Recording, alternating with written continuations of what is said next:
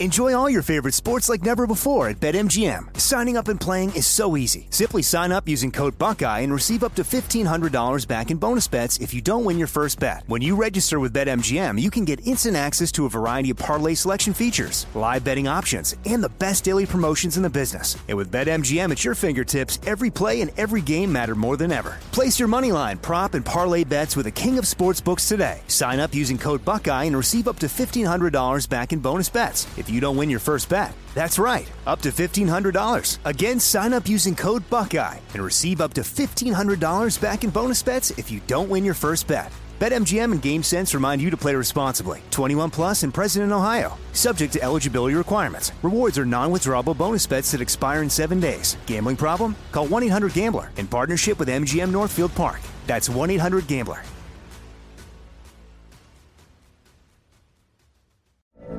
From BBC Radio 4, Britain's biggest paranormal podcast is going on a road trip. I thought in that moment, oh my God, we've summoned something from this board. This is Uncanny USA. He says, Somebody's in the house, and I screamed. Listen to Uncanny USA wherever you get your BBC podcasts, if you dare.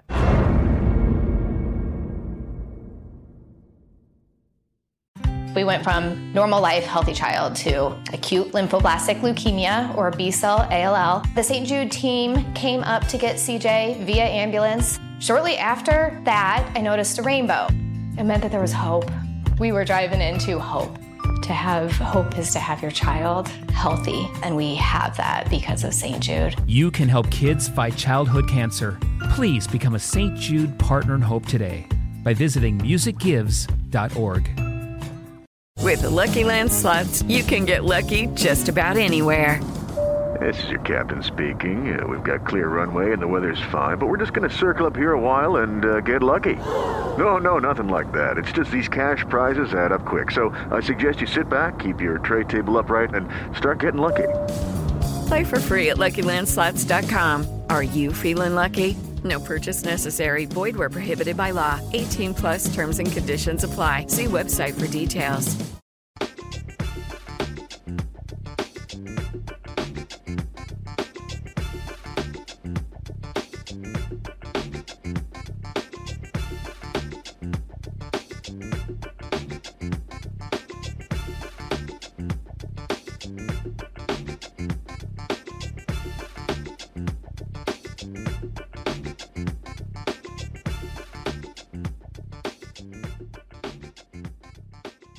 Know some carriers give you so little for your older busted phone you just end up living with it? I don't think so. Verizon lets you trade in your broken phone for a shiny new one. You break it, we upgrade it. You dunk it, doggy bone it, slam it, wham it, strawberry jam it. We upgrade it. Get a 5G phone on us with select plans. Every customer, current, new, or business. Because everyone deserves better. And with plans starting at just $35, better costs less than you think.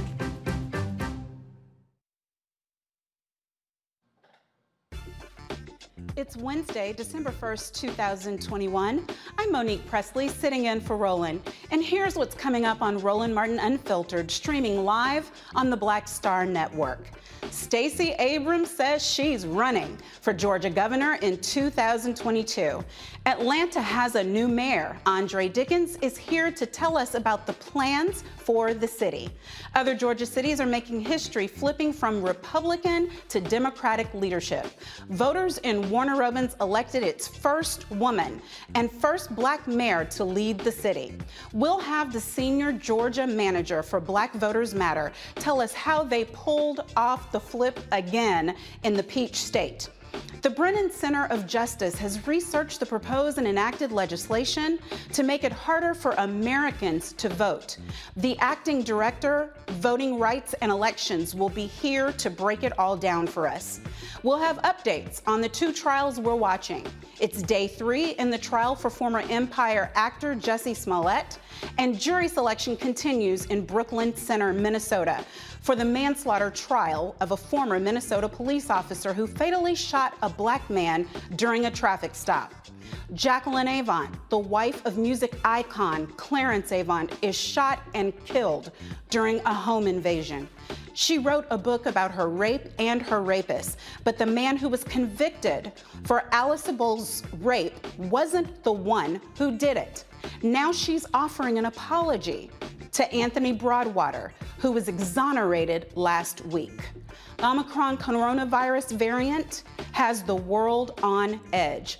Dr. Lisa Fitzpatrick will be here to tell us how nervous we should be and if there will be another vaccine we'll have to take. It's the 66th anniversary of the Montgomery bus boycott. We'll take a look back at that historical event and hear what civil rights attorney Fred Gray remembers about how he played a part in changing the world. It's time to bring the funk on Roland Martin Unfiltered. Let's go. Whatever the he's on it. Whatever it is,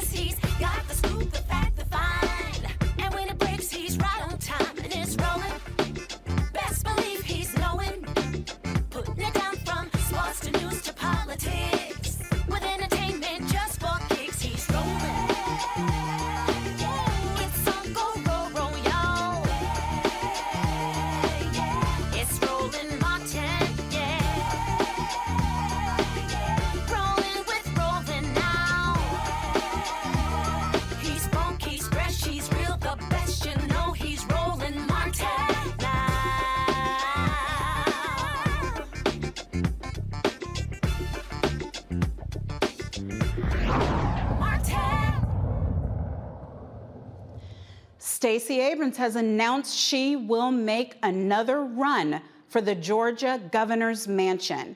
It was a big election night in Georgia. She dropped this on Twitter a few hours ago.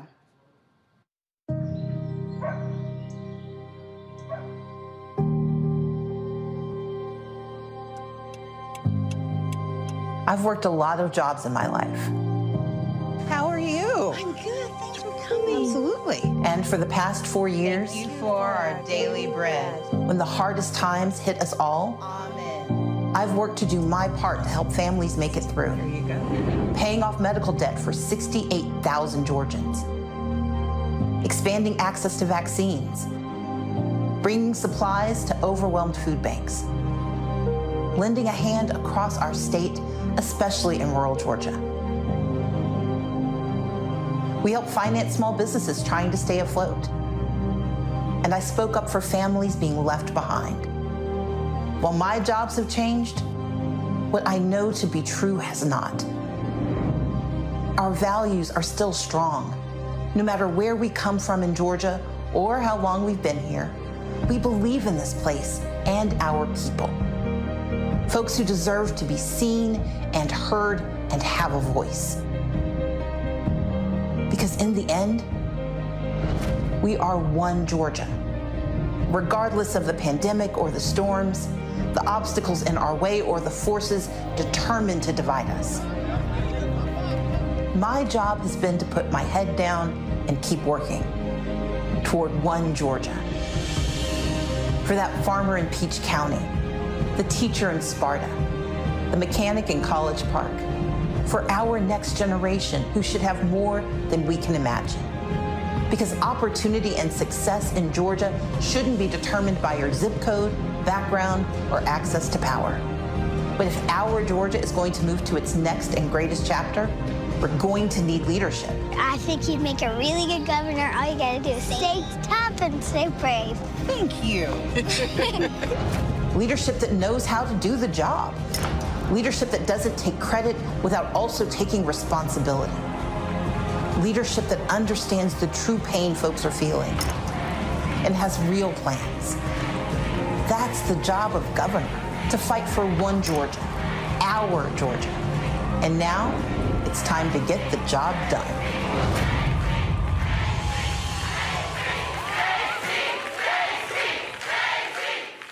Abrams could get the victory in 2022. Let's hope so. Georgia Democrats managed to flip at least seven local races across the state, including in Warner Robins, where voters elected the first woman and first black mayor to lead the city. LaRhonda Patrick defeated incumbent mayor Randy Toms. Atlanta also has a new mayor. Andre Dickens will be the 61st mayor of Atlanta after winning Tuesday's runoff over council president Felicia Moore, 64% to 36%.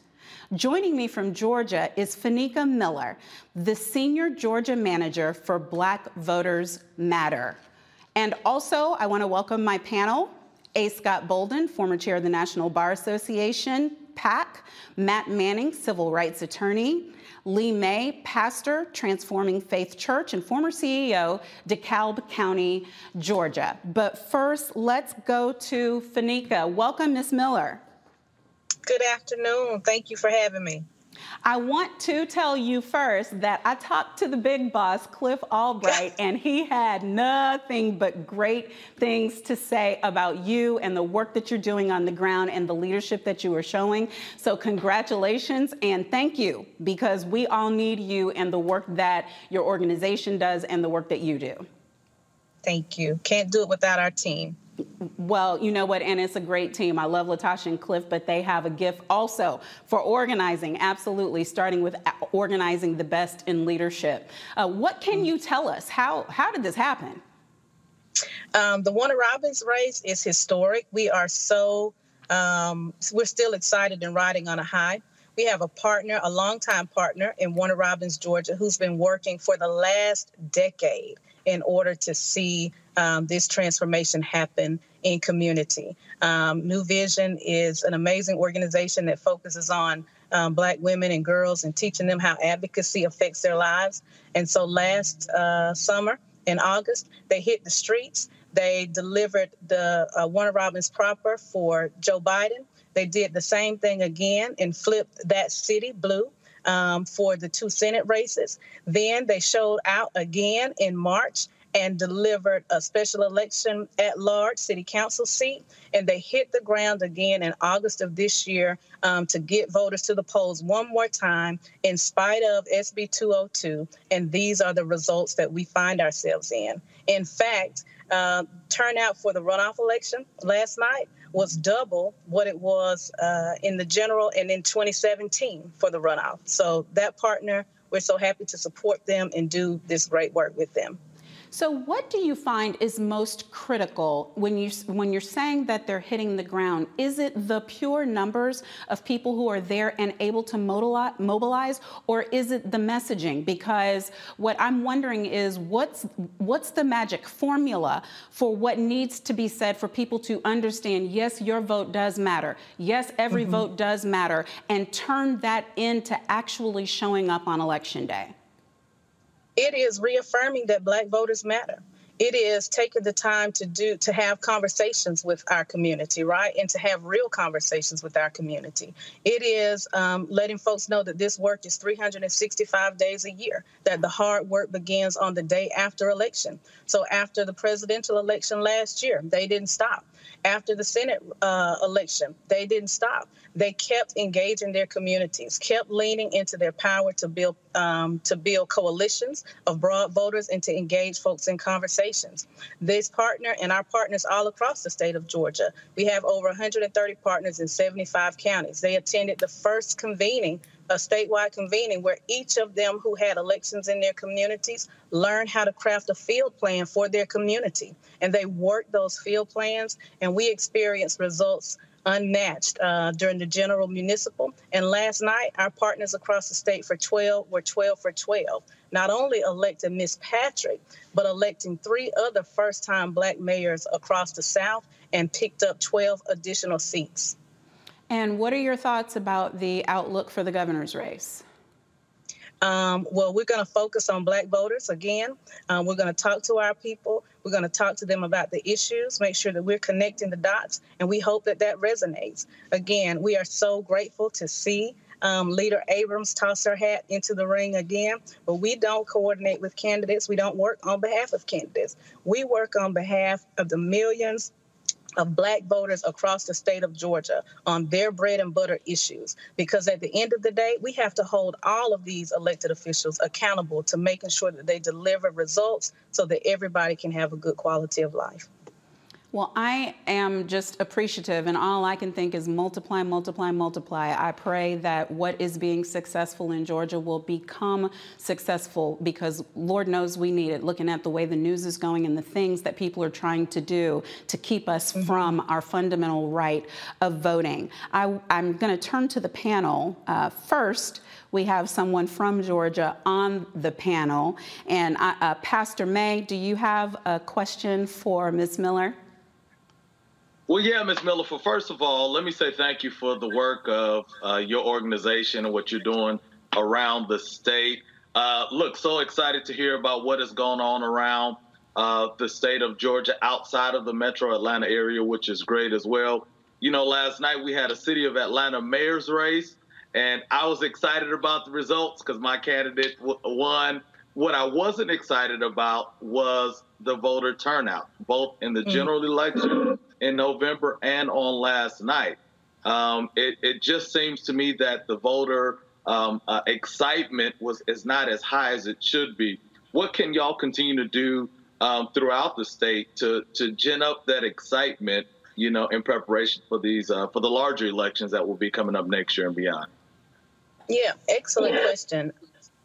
Historically, turnout in municipal races is lower um, than it is in midterms and in presidential because there's just not the same level of investment. The top of the ticket drains all the resources and all of the money. And then folks go home and they forget about the municipals.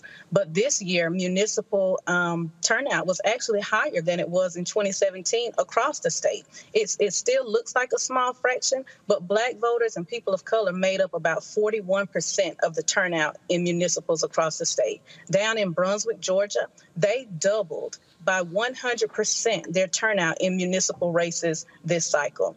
Again, in Warner Robins last night, there were about 47, 6,700 voters who voted in a runoff election in 2017, and it was 8,800 last night. So the more that we talk to folks, the more that we focus on community organizing and lean into the issues and the importance of running in in every election, then that's how our folks are going to stay engaged. That's how we're going to continue to win um, all across the state of Georgia. Attorney Manning, do you have a question for Fenika? I, I, do, and first I want to congratulate you again on the amazing results. My question is just how can you replicate those same results or the same approach in other places like Texas, where I live, where you know we need um, that kind of institutional support and that kind of strategic planning uh, to yield the same results. So, what suggestions do you have for how we can can replicate that where we are? Well, fortunately for Texas, we have an amazing uh, state organizing manager in Texas as well. And so we know that our sister will be planning and strategizing and seeing how we can do the same thing. It just takes hard work and it is grueling work, right? Um, and making sure that our partners across each one of these um, uh, states stays focused on the end goal and stays focused on, you know, the, the prize. Uh, and so we'll get that strategy together. We'll see wins in Texas. One thing that I know, um, in spite of all voter suppression tactics, in spite of the barriers that folks have put in place, in spite of redistricting efforts, you cannot suppress a people who are familiar with oppression, right? We're going to win every time. Uh, Attorney Bolden. Yeah, hey, congratulations last night. But I will say this um, you know, the Democratic Party at the national level isn't being very helpful right now. As I travel the country, there's a large amount of voter discontent with the Biden Harris ticket, the fact that black people put them in the majority in the Senate and the House and the White House, and yet voting rights has not been a priority, or at least they haven't been able to get it done. That's got to be a pretty strong headwind, notwithstanding having Senator Warnock as well as um, Stacey Abrams on the ticket next year in being able to replicate that black voter turnout, uh, what we're hearing in Washington is that's going to be tough because Democratic voters simply aren't happy that their issues, criminal justice reform and the Voting Rights mm-hmm. Act, simply haven't been made a priority by this administration. How do you respond to those concerns of uh, here in Washington? Uh-oh. my light went out. There we go. Yeah, no, I we I am a black voter myself, right? And I echo those mm-hmm. concerns. Um, I have aligned myself with the Democratic Party, you know, for many years before I transitioned um, to this space. Um, and what I'll tell folks that sometimes we just don't trust the system. We told folks last year that if they get out and they vote in record numbers, that we were going to get this, and we did. Our votes did deliver. Our votes delivered, yeah. you know, COVID relief. It delivered ARP funds. I call it the Biden bag, right? Um, okay, so we so still have to just continue to have those conversations with our voters, um, and and and but not focus so much on the federal and continue to focus on the local elections. That's our sweet spot. And we know that we need federal protection of our voting rights, but we know that that that help may not come right? And so if it doesn't come, what we can do is continue to flip these mayoral seats, flip a school board seat, flip a county commission in those down ballot races. That's the sweet spot, and those are the races that are going to impact our communities and black voters the most. Yeah. Good luck, and it'd still be nice to get some federal help, though. it would. we agree. Well, Ms. Miller, thank you so much for everything that you're doing. All politics is local after all, so we, we want to back you up any way we can. Tell us how we can help support Black Voters Matter Fund and the work that you're doing. Yes, absolutely. Thank you so much. You can visit our website at www.blackvotersmatterfund.org. You can donate, you can stay connected, sign up for our newsletter, follow us on social media at blackvotersmatter.org and Black Voters Matter on all social media platforms. Thanks so much for joining us. Thank you. Have a great night. Coming up, the first confirmed case of Omicron coronavirus variant is detected in California. Dr. Lisa Fitzpatrick will let us know how nervous we should be about this variant and the others that are sure to follow. And later, we'll update you on the trials of Jussie Smollett and the former Minnesota police officer who allegedly thought she was firing her taser when she killed Daunte Wright. But first, have to take a quick break and pay the bills. This is Roland Martin Unfiltered on the Black Star Network. We'll be right back.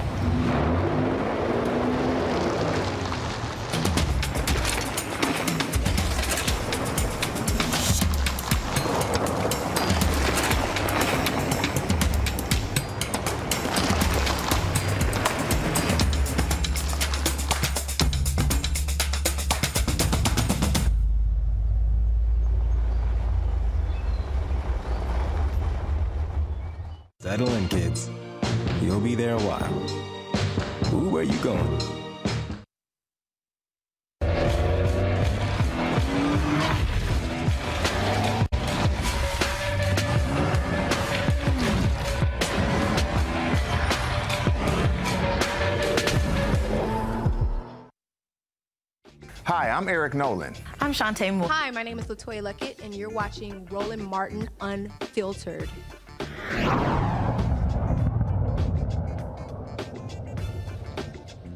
A confirmed case of the Omicron variant is in California. Reports say the person is fully vaccinated and experiencing mild symptoms. The variant has the medical community scrambling to figure out if the current vaccines are enough protection. Worldwide, there are more than 263 million reported cases and over 5 million deaths. In the United States, there are more than 49 million cases and over 800,000 deaths. The CDC and FDA are recommending booster shots for all eligible adults. Nearly 50% of eligible Americans are fully vaccinated. Dr. Lisa Fitzpatrick, the founder and CEO of Grapevine Health, joins me now. Welcome, Dr. Fitzpatrick. Good evening. It's great to be with you again.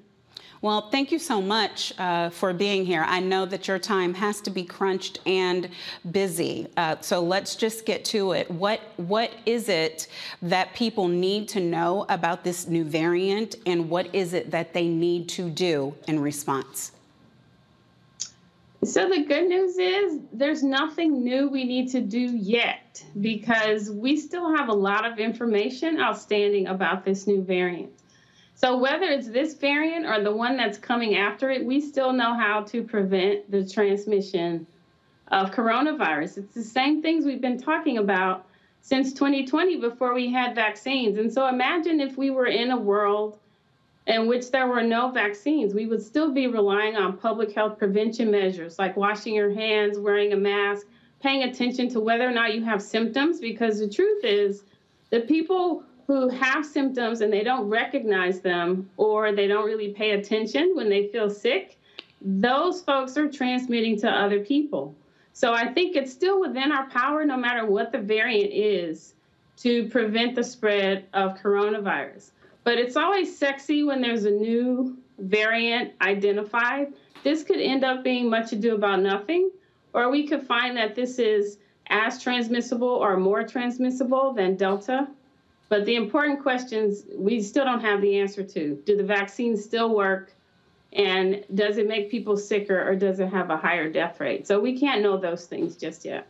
Well, and, and what you said to me, frankly, does not sound like good news um, because it sounds like we have a lot that we don't know, uh, that, that those of us who are not scientists, are not doctors, and are not going to figure it out are waiting and depending on the experts to tell us. And then, two, you said in the meantime, we need to be doing the things we do know how to do in order to prevent the spread. But I'm looking at states and counties and cities all across the nation that are relaxing those requirements. So, does that need to change? Because mask mandates are coming down, people are not social distancing, churches uh, have increased numbers of people in them schools aren't aren't doing the things that they were doing uh, when they reopened after the close. Uh, so should should the government be backtracking on those things and clamping down again until we know what we have?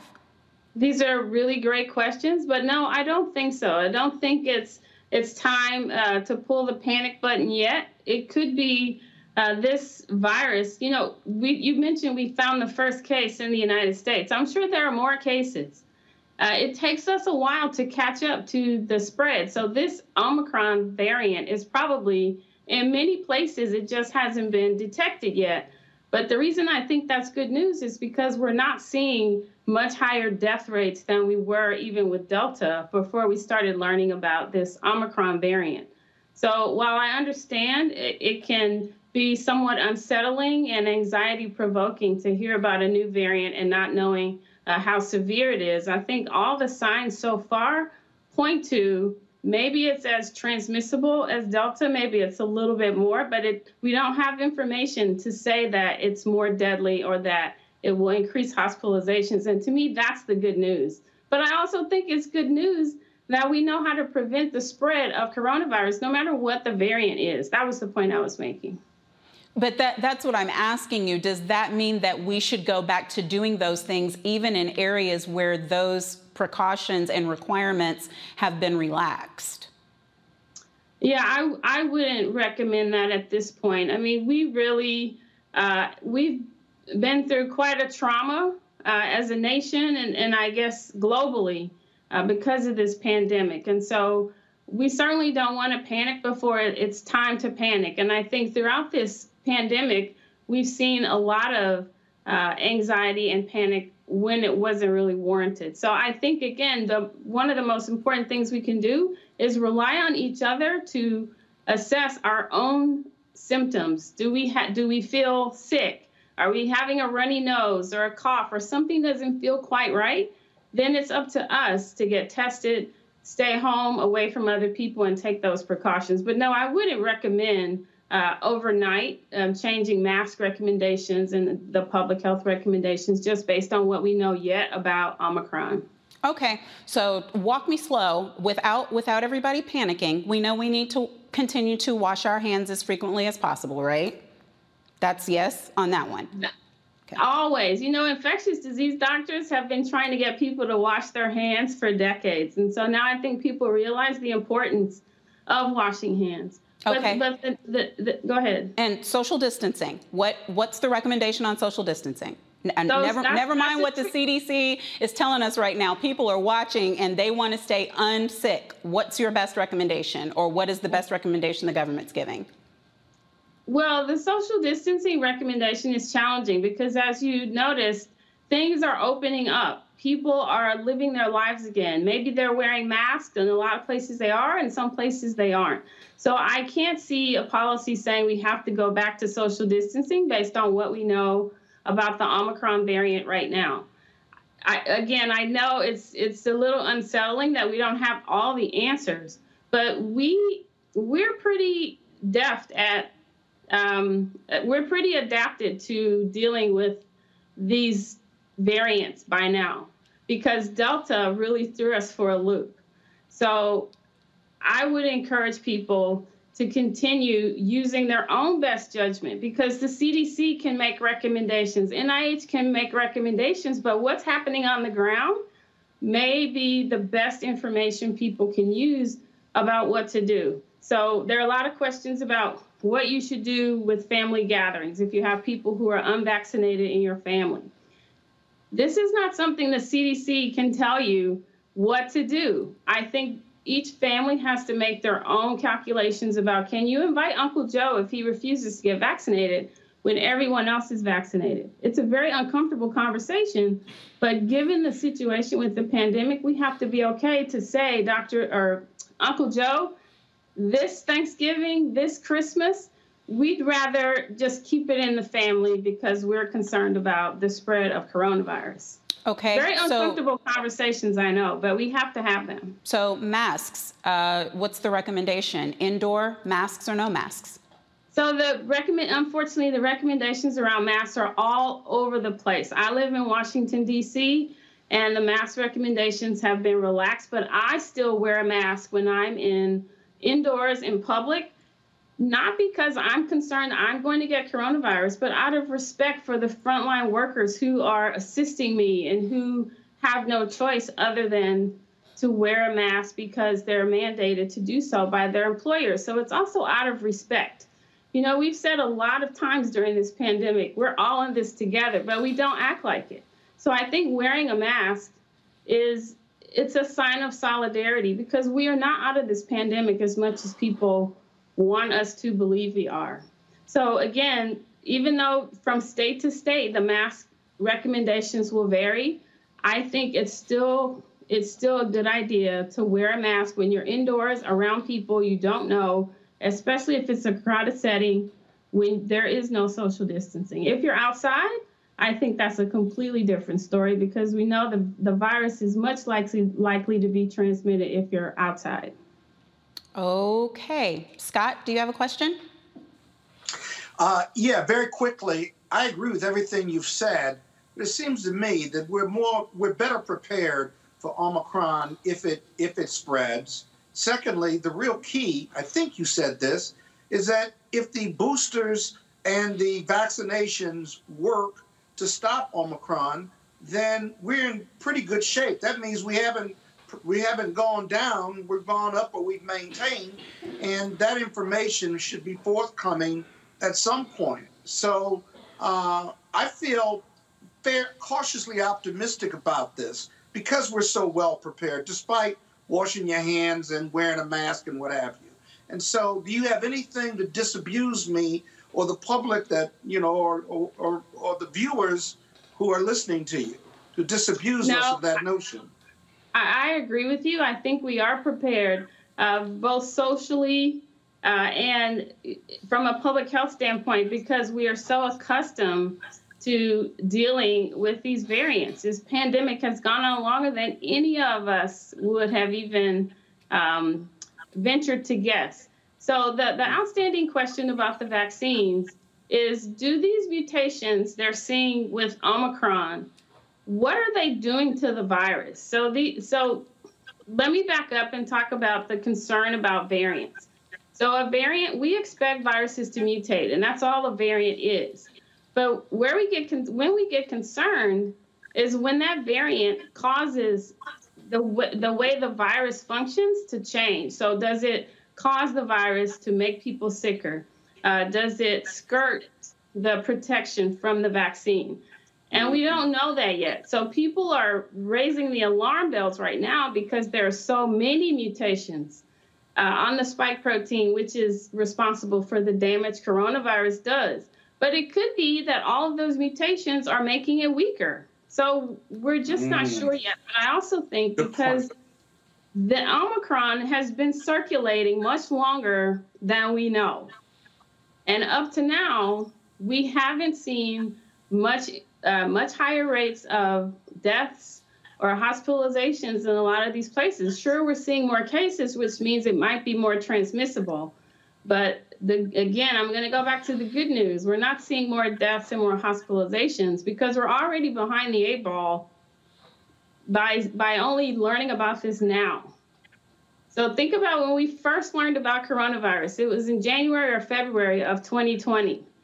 But if you look historically about when they started talking about coronavirus, it was in China back in November, which means it was probably spreading before November. So I just want to remind people that Omicron, it's here, it's in many other places, and we haven't gotten a lot of bad news from it yet. And to me, that's good news. Well, we certainly would hope that the rest of the country would get vaccinated. That'd be even better news, and we feel even more confident. Yeah, remember, half the country or a large portion of America still isn't vaccinated, and now we're dealing with Omicron. So uh, let's keep our fingers crossed and say our prayers. Thank you, Dr. Bolden. Matt, do you have any questions?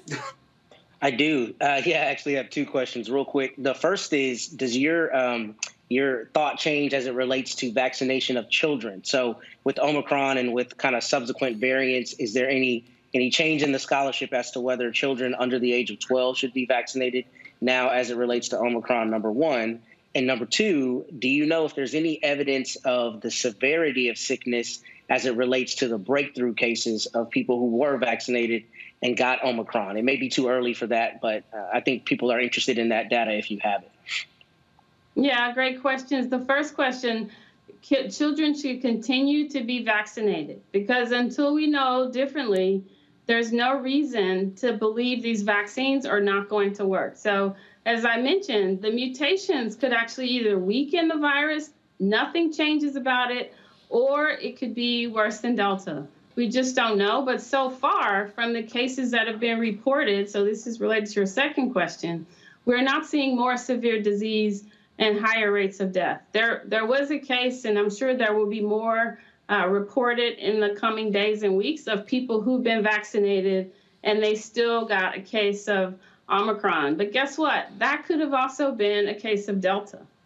So again, I, I really hope this is much ado about nothing. So far, uh, we don't. I don't have anything that alarms me uh, that this is going to be uh, something that's much much worse than Delta. Pastor? Dr. Fitzpatrick, thank you for your leadership in this. Uh, my whole house is vaccinated except one, and that is my seven year old baby. And we are uh, headed to make sure that she can get vaccinated soon. Can you just, real quickly, I want to kind of stay on the vaccination conversation. Can you kind of speak to uh, parents who have children um, under 12 years old who now can have access to the vaccination? But are a little bit hesitant because these are little babies. You know, we we're concerned about the long term effects. Can you kind of give us some wisdom, give us some encouragement of why we still should get our kids vaccinated as well? You should definitely still get your kids vaccinated. So, uh, coronavirus aside, your kids have had many vaccinations, hopefully.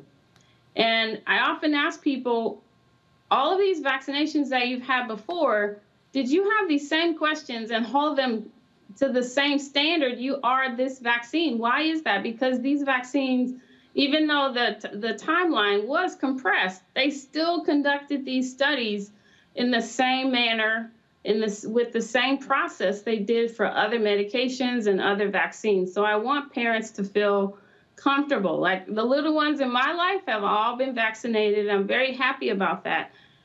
If you take aspirin, if you take a high blood pressure medicine, if you take an arthritis medicine, I can't tell you what's going to happen as a result of that medicine five years from now. Even when those medications were first approved, there was no way we could give you that information.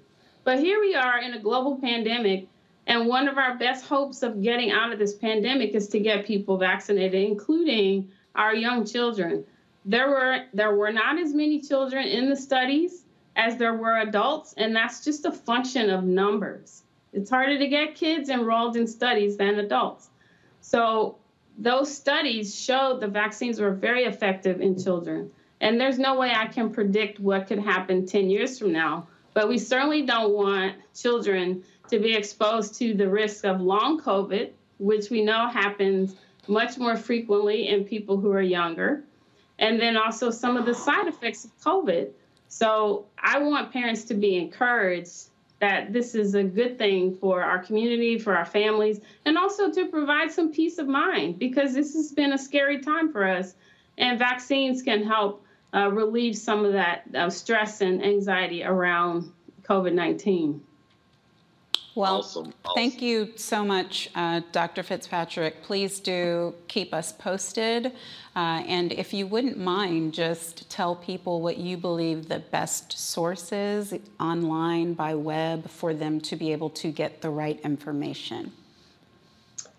Thank you for asking this question. It's challenging because I know we in the scientific community have a, a, trust deficit right now and people don't know where to go. But I trained at CDC and I know um, the rigor and the integrity of the science that comes out of CDC and what goes into the recommendations. It's not always perfect, but I would still recommend people rely on CDC, our nation's public health agency, to get guidance for these sorts of things. But they can also reach out to us at Grapevine Health and we'll try to direct them uh, as best we can uh, with relatable, trustworthy health information.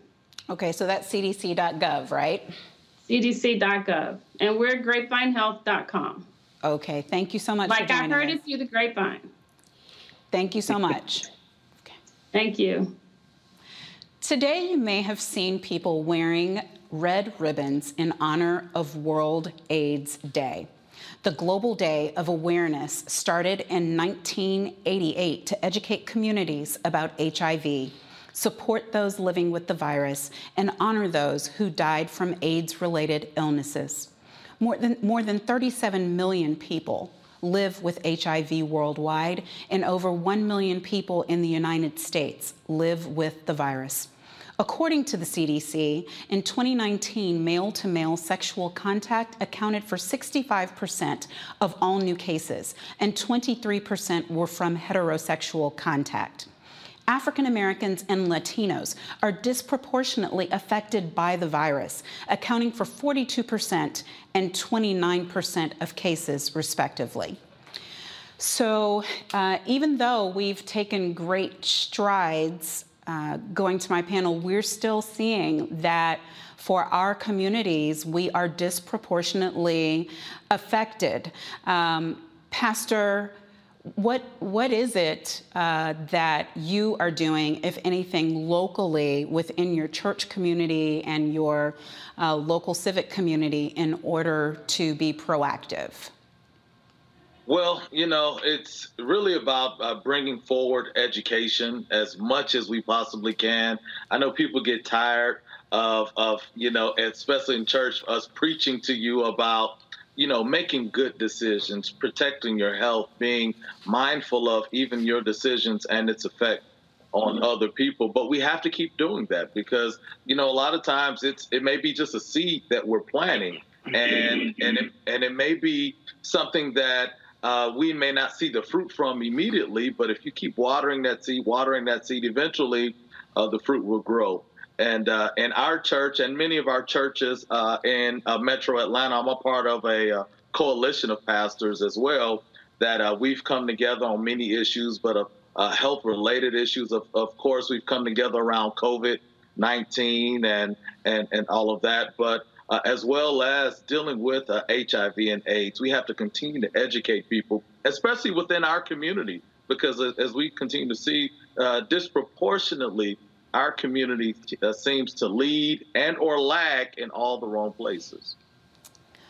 Right, and I'm, I'm i guess I'm wondering, um, Matt, do you think that people have become lax uh, in that you know a couple of decades ago, we were at high alert, but now we're in the middle of a pandemic. I mean, every other day there's some sort of disaster that's at our doorstep. I'm wondering if this has gotten lost in the shuffle and the precautions, the daily precautions that are necessary to be taught to our teens um, and, and to grown folks, uh, that that is not happening.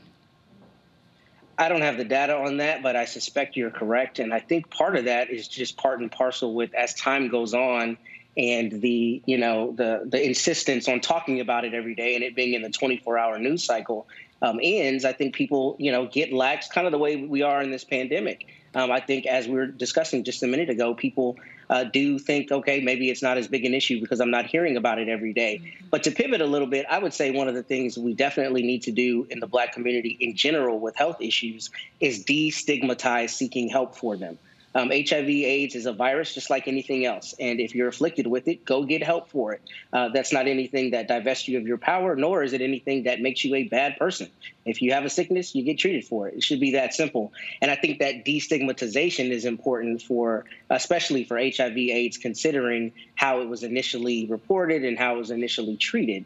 Uh, so I think that's what we need to, to do in our community in particular. Okay, Scott, I, I, I think you have an opinion on this. Wait for my question. It might be, it might okay, cause an insightful response. I'm coming. Good Ms. grief. Go right ahead. All right.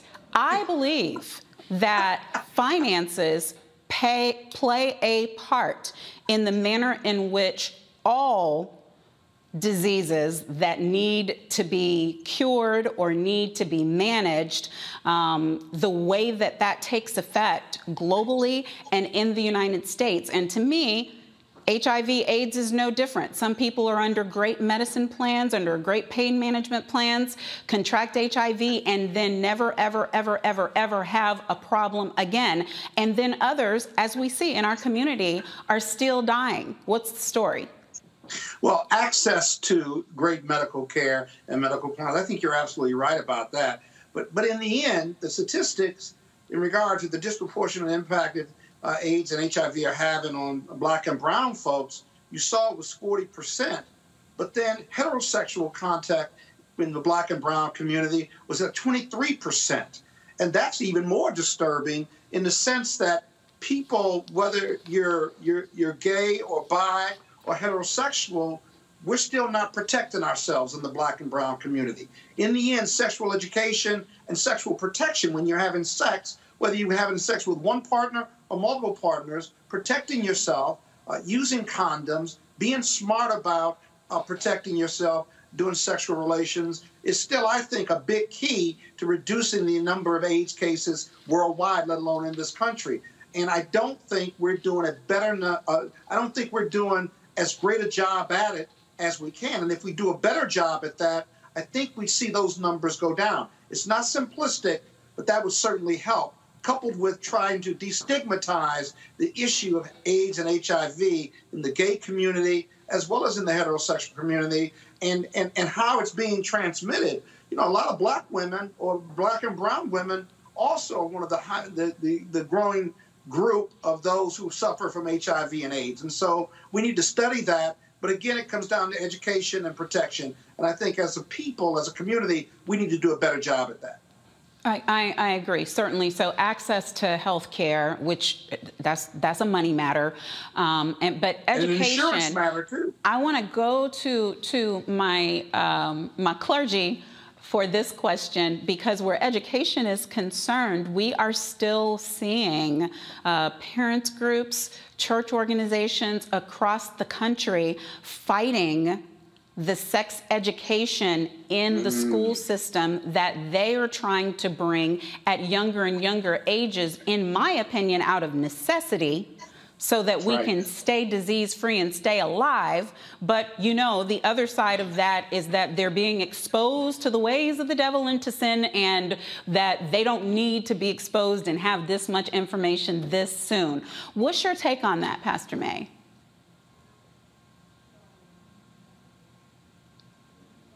You're I on think he's mute. on mute. I'm sorry. I'm No sorry. I like to preach in a way that is relevant, that that will connect to people in their real life. Now, as much as we in the faith community would want people to abstain from sex, to not talk about sex, whether uh, we talk about it or the school talks about it, you're going to hear about it. That's just a reality. And and we have to. When I talk about education, I'm talking about all of education. One of the aspects of education, and it is, you know, it is not the cool thing, but abstinence is an appropriate education to say, hey, let's let's consider Exactly. um, abstaining. There's nothing wrong with that. You know, young people, let's try and abstain. You know, but on the other hand, if by chance, you know, you get caught up, you, know, when I was a freshman at Clark Atlanta University, they gave us box loads of condoms.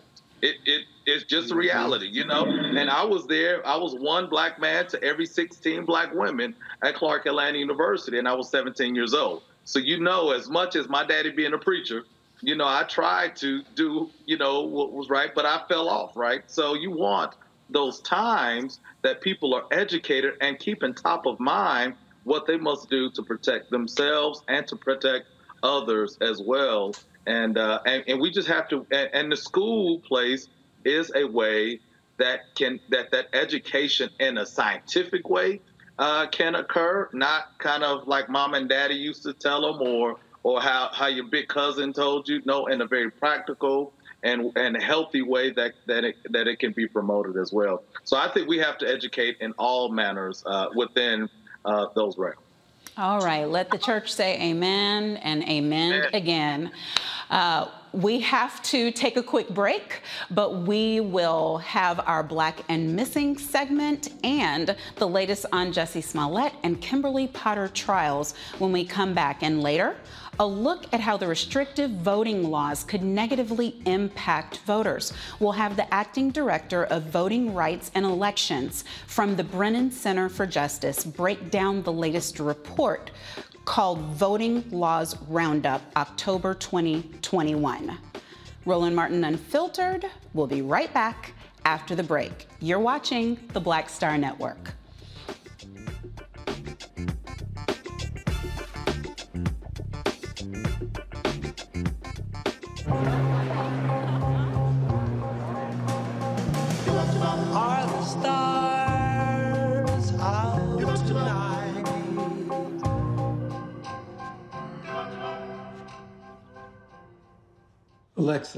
Play our favorite song again.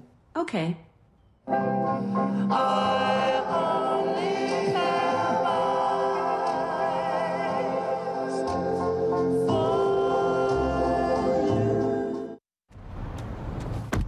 Oh, that spin class was brutal. Well, you can try using the Buick's massaging seat. Oh, yeah, that's nice. Can I use Apple CarPlay to put some music on? Sure, it's wireless. Pick something we all like. Okay, hold on. What's your Buick's Wi-Fi password? Buick Envision 2021. Oh, you should pick something stronger. That's really predictable. That's a really tight spot. Don't worry, I used to hate parallel parking. Me too. Hey. Really outdid yourself. Yes, we did. The all new Buick Envision, an SUV built around you. All of you. Once upon a time, there lived a princess with really long hair who was waiting for a prince to come save her. But really, who has time for that? Let's go. Feeling myself. I'm feeling She ordered herself a ladder with Prime one day delivery, and she was out of there. I want some hood girls looking back at it and a good girl in my tax bracket. Now, her hairdressing empire is killing it. And the prince? Well, who cares? Prime changes everything. But I'm back at it and I'm feeling my Hi, everybody. This is Jonathan Nelson. Hi, this is Sheryl Lee Ralph, and you are watching Roland Martin, Unfiltered.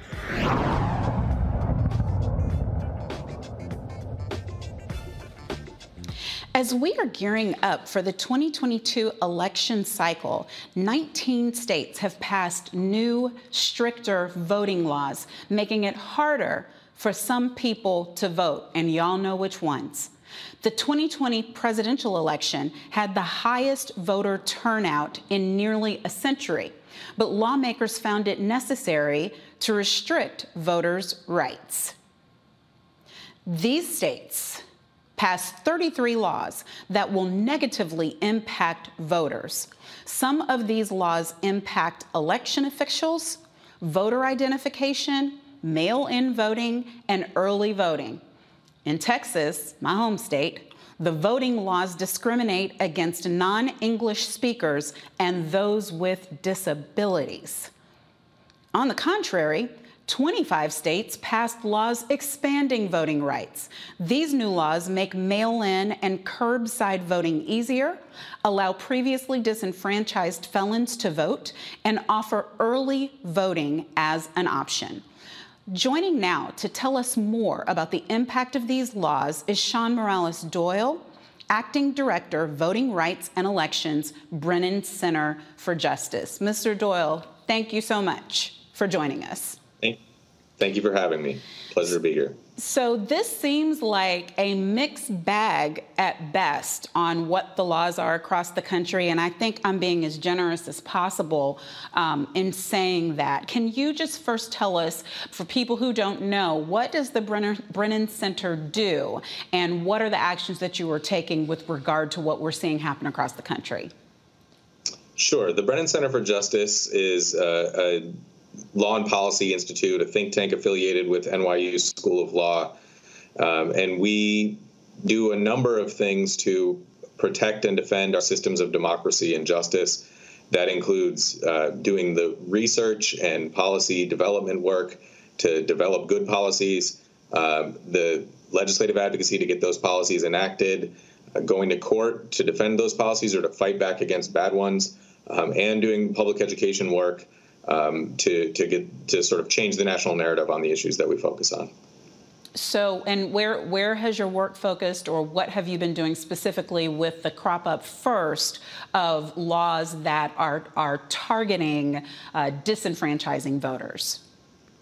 So the first thing we do is we track all these laws. We track every piece of legislation impacting voting rights in every legislature across the country every year. Um, and we make that information available, um, as you just described, in our voting laws roundup. And this year, we have seen an unprecedented number of laws in both directions laws restricting voter access and laws expanding access to the ballot.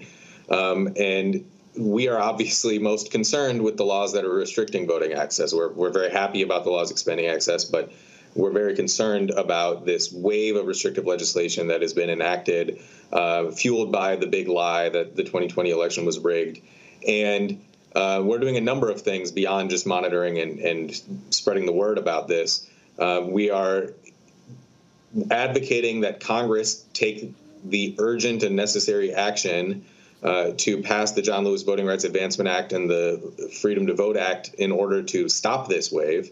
And at the same time, we're using the tools that we have available to us, which are limited until Congress acts, um, to go to court and and try to stop these laws ourselves. So right now, um, we are in litigation against the state of Texas over the, one of the bills that you made reference to.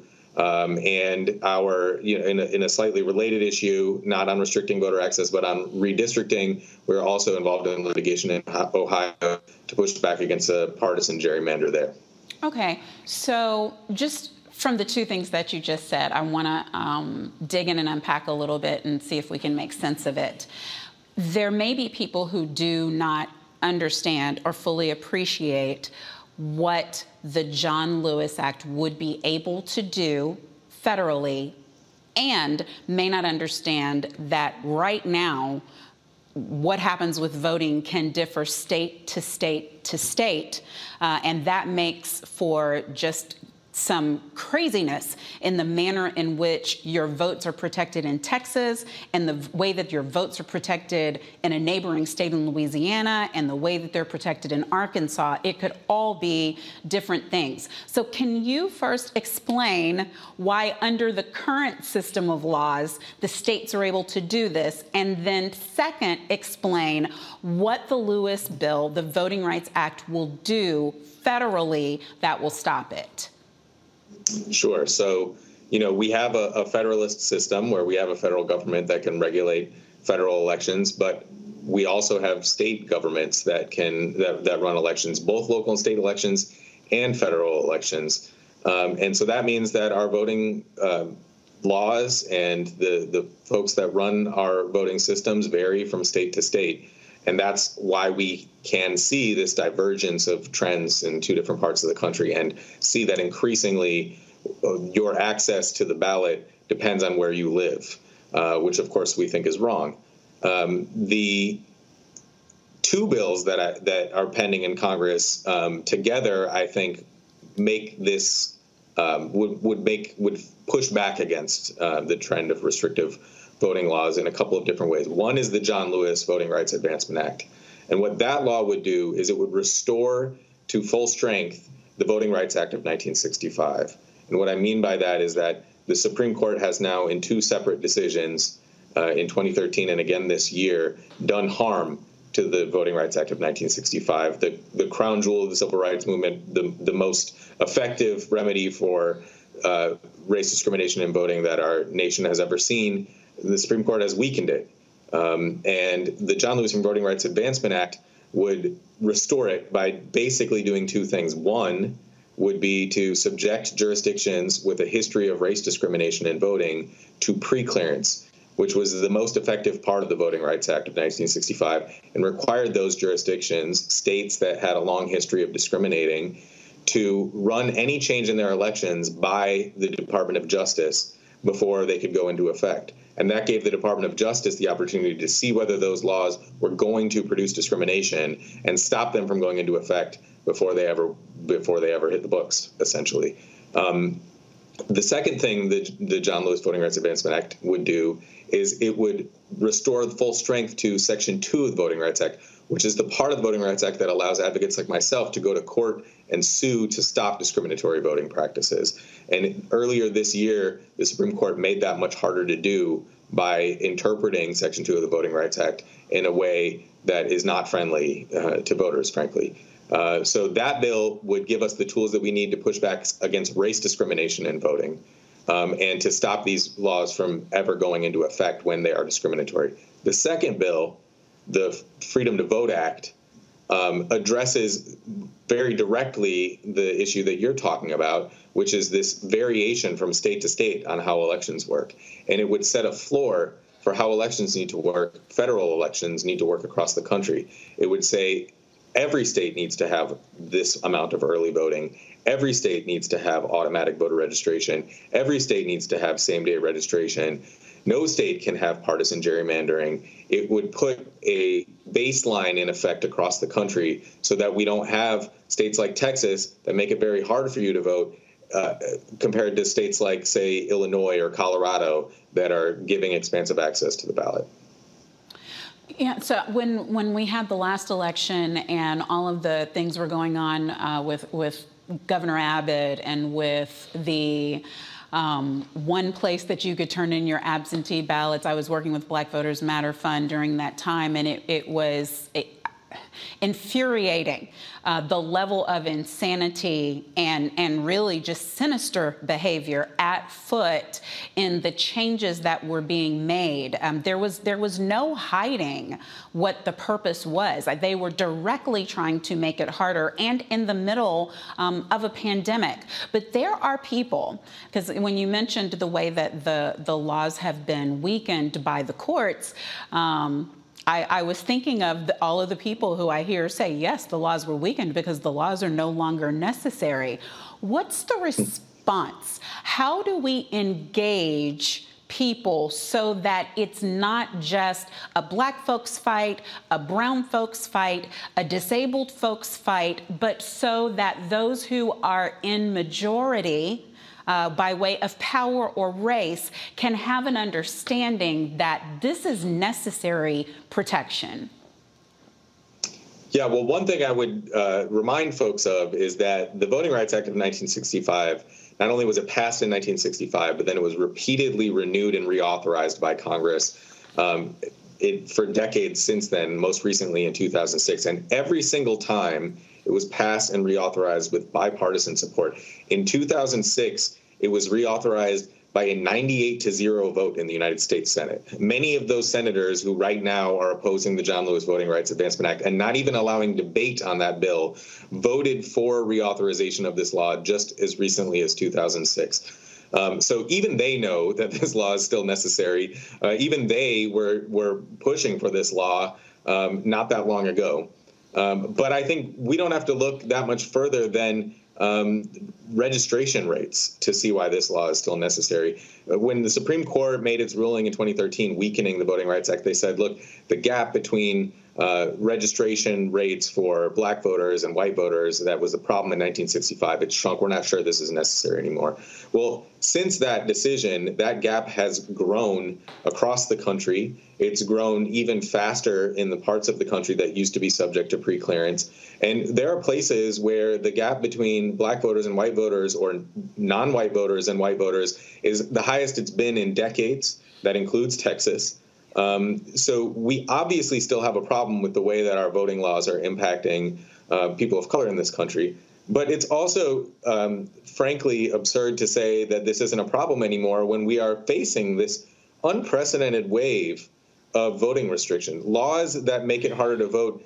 That a wave that we haven't seen since the Jim Crow era is what we're witnessing right now. 19 states passing 33 laws. Uh, to say that we don't have a problem with this right now is just uh, turning a blind eye to reality. Um, in Texas, you mentioned all of the, the battle over this last year, and and you know, the governor making it so that there's only one drop box in Harris County, which has millions and millions of people living in it. Um, that battle is, continued to be waged after 2020, and you just see restrictions laid on top of restrictions. Um, the counties in Texas, some of them, like Harris County, were creative and innovative in finding ways to make it to make voting more accessible during a pandemic, providing drive-through voting, providing 24-hour um, voting. And the response from the Texas legislature was to go after those election officials, to ban those practices, to add new restrictions on top of the already one of the most restrictive systems in the country, to make it a crime, for example, for an election official to encourage people to apply to vote by mail. So they're laying restrictions on top of restrictions, and that is exactly what the Voting Rights Act of 1965 was trying to go after. When when President Johnson called for the Voting Rights Act in 1965, he talked about ingenious discrimination, that you couldn't just play this game of whack-a-mole where you try to stop this practice, a, a literacy test, stop that practice, a poll tax, um, because the folks who are engaging in discrimination are doing so in an ingenious way, in a creative way. They always find a new way to accomplish that goal. And that's what we're witnessing right now is states that already had voter restrictive voter ID laws now layering on top of it these criminal penalties for encouraging voting by mail. States like Georgia, which used to have expansive vote by mail process, all of a sudden switching to um, add restrictions to voting by mail right after we saw record usage of vote by mail among black voters in Georgia last year. Um, and, and so, it really it comes down to um, you know what what do we do. The, you, you all are, are doing your work. We appreciate it. Black Voters Matter Fund is doing its work and, and galvanizing people on the ground. We, appreciate, we appreciate it. But there are so many of us who are either frustrated and don't know what to do or, frankly, are ignorant of what is happening. For instance, when you were talking about Harris County and some good strides that it made, I couldn't help but think of my home county, Galveston County, which just a few days ago, because of redistricting, they have, I think, a nine member county commissioner board. They had one black person, even though the black and brown representatives are something like 40 something percent of the county. But due to the changes, this one person, this one black person who was a county commissioner, we know is not likely to be reelected. And so these things are happening right under people's noses. You know, I mean, it's, it's right there in the paper. I still read the Galveston Daily. I see when these things are happening, and, and I, I follow the reporting of the Houston Chronicle, et cetera. But these are elected officials who are doing things to disenfranchise people who likely voted for them. And that is a shame. Right. And I don't know the fix for it, like what we can do sitting here watching right now, other than call our, our Congress member which is Well, that is one thing too. I know I knew it was on the list, so I was just gonna help you with that one. Go ahead. Yeah, so my list always starts. I know it sounds corny and and you know cliche or whatever, but my list always starts with number one, vote, and number two, uh, call your representatives and tell them what you think about this. Um, those things really do matter. Uh, it it there is a reason why. Uh, the F- Freedom to Vote Act and the John Lewis Voting Rights Advancement Act are at the top of the agenda for the majority party in Washington, D.C. right now. And that is because they've heard from their constituents that this is an important issue, um, because they've seen some states in this country passing expansive laws um, to to grant more access to the ballot. They've heard from folks that this is a the, the top of the of the list issue for them, and that hasn't been the case in the past. I don't think voting rights was the top of the list issue for nearly as many people um, in the recent in recent history. But they need to keep hearing that message. You know, they've got these bills. They've got majority support for these bills. Um, they've got bipartisan support with Senator Murkowski for the John Lewis Voting Rights Advancement Act. But they need to be told that getting 50 senators to sign on to a bill or 51 senators to sign on to a bill isn't enough. They've got to pass it. Uh, they've got to do what is necessary to get past the procedural rules that are blocking them from passing bills that have majority support right now and pass this legislation. So that that is one thing all of us can do. Um, but I do think you make a good point about paying attention to what's going on in your backyard as well. We are in the midst of a redistricting cycle right now, as you say, and that doesn't just happen at the congressional level or even at the state legislature level. That happens at the local level. It happens with county commissioners. It hap- happens with city councils. And it's important for people to go and let their voice be heard about that. Um, you know, we have a lot of reason to be worried about it, but we do still live in a democracy. And so it does still matter uh, for you to be heard by your representatives, both at the ballot box and in between elections, and, and tell them what it is that, that you think. Right, and sometimes people don't believe that. Um, you know, I think it is less effective when someone who is living in Sacramento is calling the congressperson for 6th District, Oklahoma. But I know for sure, uh, one of my second jobs uh, here in DC was working for Congressman Charlie Wilson, second district out of Texas. Um, and when the people from home called, and there was always close tabs on when those calls were being made and what they were saying. And let me tell you, the difference was made. And I and any staffer from any office will tell you that they are paying attention to their bottom line, and their bottom line is how they're going to get reelected. So I want to tell people how they can get it done. Believe us, y'all, it's important. But is it vote.gov where they can go if they do not know who their particular Congress member is or who their senator is or how they can contact them? Or what's the best way to find out? That you can do that. There's also most states have their own, and, and even cities have their own method for looking this up. Um, but I, I just want to reiterate what you said. It matters when you call your own representative. Um, it matters when you call your own representative, even if you think they're already on board with you right? This isn't just about trying to win over the people that you don't have. This is about trying to convince the majority that's in the Senate right now to get the thing done. And so it matters. You know, I live in Brooklyn, New York. Uh, senator Schumer is my senator. He's obviously in support of these bills. He's championing these bills. He still needs to hear from me um, that I think he needs to pass this bill, and and everybody's um, senators need to hear that, no matter where you are. Don't think that because your senator has come out in favor of this bill, that that's enough. There's 51 senators in favor of the John Lewis Voting Rights Advancement Act. Uh, that's not enough to get it done. They have to constantly be hearing that this is a priority, that this is urgent, and it needs to happen right now. Well, thank you so much. Uh, just agree, agree, agree to everything that you said, and I hope you guys will engage. Thank you for the work that you're doing, and thank you for joining us. We appreciate it. Thank you so much for having me. It was a pleasure. We are going to go to a quick break, and then when we come back, we have more news you can use on Roland Martin Unfiltered on the Black Star Network. Don't go anywhere.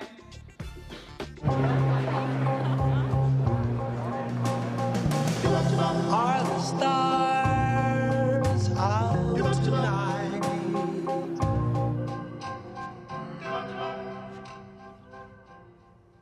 Alexa, play our favorite song again. Okay.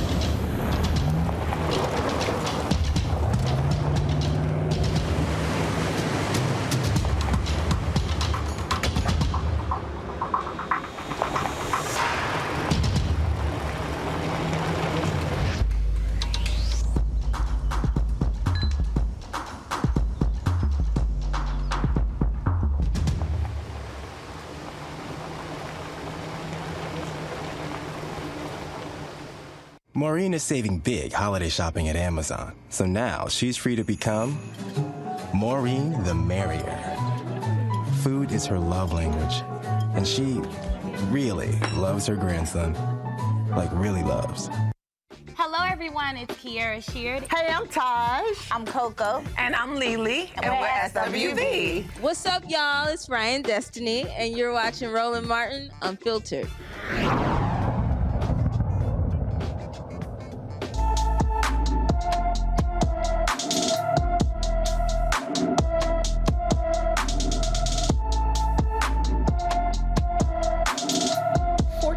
Fourteen-year-old Aaliyah Phillips is considered a critical missing child from here in the nation's capital, D.C. She was last seen leaving school yesterday.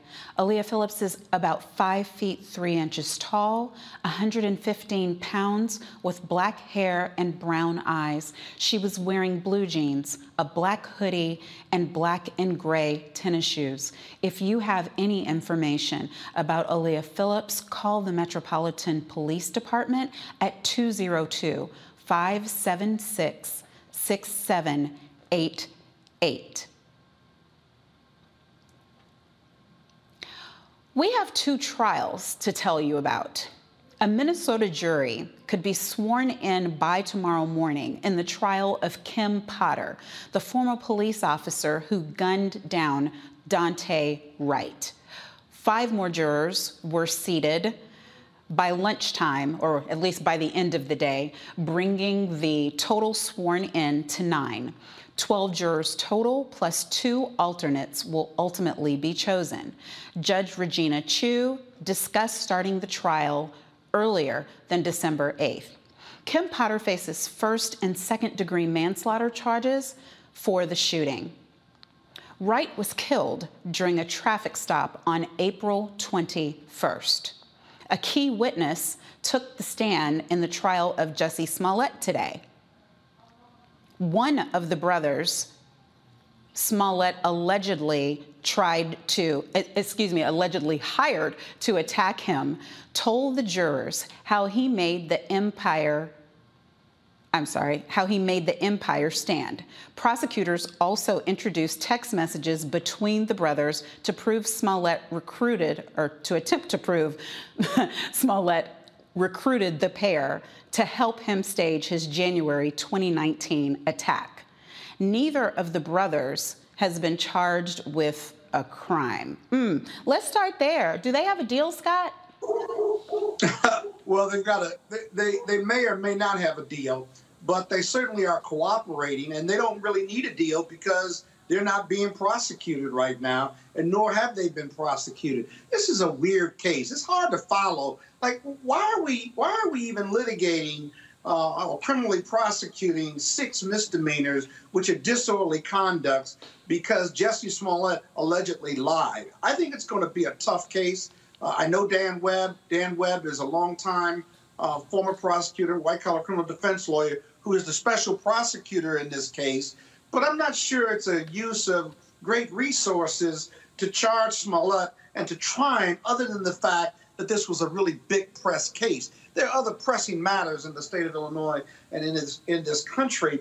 Um, the other thing that's really interesting is the brothers say they helped set him up, but if that's true, and they show that he just lied about this uh, racial incident, then um, then what do you do with the brothers then? Because why aren't they co-conspirators, if you will, as opposed to them just not being charged at all? Sounds like a deal to me.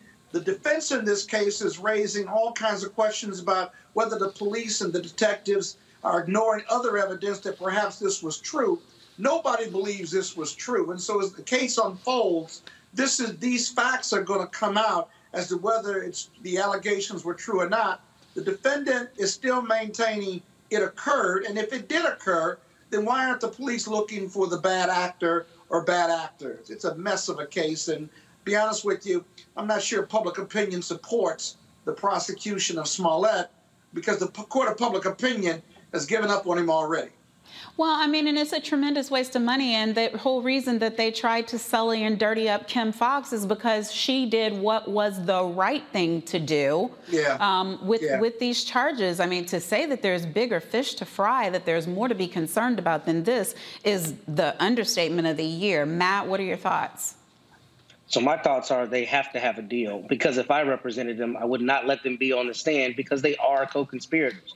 I mean, their testimony is allegedly that they colluded with him to uh, perpetuate this fake assault. So I assume there is some kind of immunity or some kind of backdoor deal to not charge them. Um, that's what I would expect. But beyond that, we see this. We see prosecutors, unfortunately, and you know governments in general wanting to fry the big fish, if you will, somebody that they think is going to get them good press.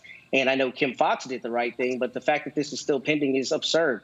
Uh, before I came to civil practice, I was the first assistant at the district attorney's office where I live. And this is the kind of case that I would not be prosecuting because there are far more important things to do than uh, seek after somebody in a case like this. So I think they have deals, but I don't know why it's still being prosecuted. But but also, how do you pick one group of one? How do you pick the brothers' Sure, Scott. credibility By, by all over means. the defendant's Do you have something more to say, Scott? Go ahead. What is I was, it? support, I was trying to support my brother, Mm-hmm. which I wanted to just kind of friendly amendment to him. That how do you credibility is really important in this case. In fact, it's going to come down to what the jury believes or doesn't believe.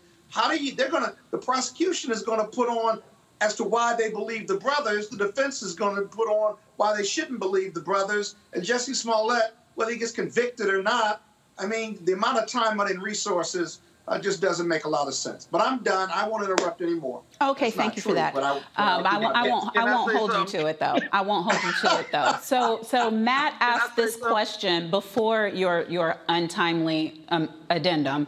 Um, he's like, I don't know why we're still here. Well, I mean, I know why we're still here, and and I'm gonna tell all three of y'all because all three of y'all look like some black men with money doing well. There is a target on your back. There's a target on your chest. There's a target on your family. There's a target on your career. And don't you dare jaywalk because you will not uh, get away with it. uh, that that is the way that this system works. So you know, right. uh, Pa- Pastor May, it, it's obvious to me. Same way it is in anything else, that race is the reason. Because if it was a white superstar, we've watched them literally get away with murder Murder. and not Yeah. be charged. Like there has to be outrage and outrage, and then they die before they see a day of jail. But here's my question It seems like, though, when this happens to us and race is clearly afoot, we're willing to run in the streets. For the poor, downtrodden black man, never had anything good happen to him, been in and out of the system, didn't have no mama, didn't have no daddy. But when it's a black man with means, eh, I don't know if we get as worked up. Why is that? Well, it's how we treat people. You know, I mean, it's a reality. It's a it's a fact of life that we give people with resources, with um, name, with notoriety. We give them our attention. And and I was raising my hand before because you said, "Why are we talking about this?" I, I think this is a waste of not only money, Uh, I think it's a waste of our time. I hate that we're even talking about it. I'm sorry. Smollett really doesn't uh, represent um, the things that we find important right now. Uh, whatever has happened, it is confusing to me. I've read through it. I don't understand who did what, why they did what, where they did what, and all that. And and I'm like, can it just go away? Because you just talked about two cases together, right? Two cases together. You talk about a woman, a white woman who killed a black man and says that she thought it was her taser, her gun was her taser. You know, and Yep. and and, and talk about that even in the same conversation Yep. with whatever's going on with this brother. It to me, it just doesn't even it doesn't balance out. It doesn't weigh out or whatever.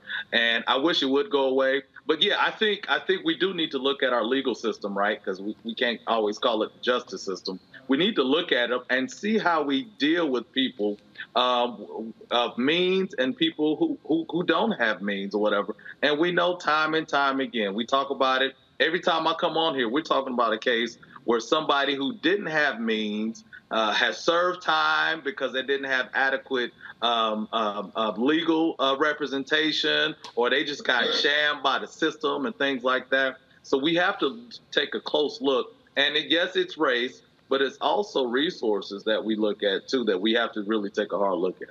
Yeah, for sure. But I mean, I wish everybody had more resources, not less.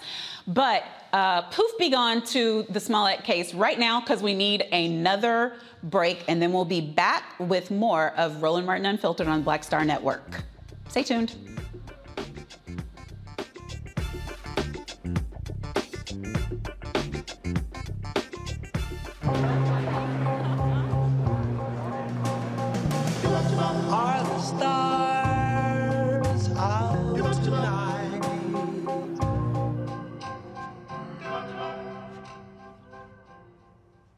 Alexa, play our favorite song again.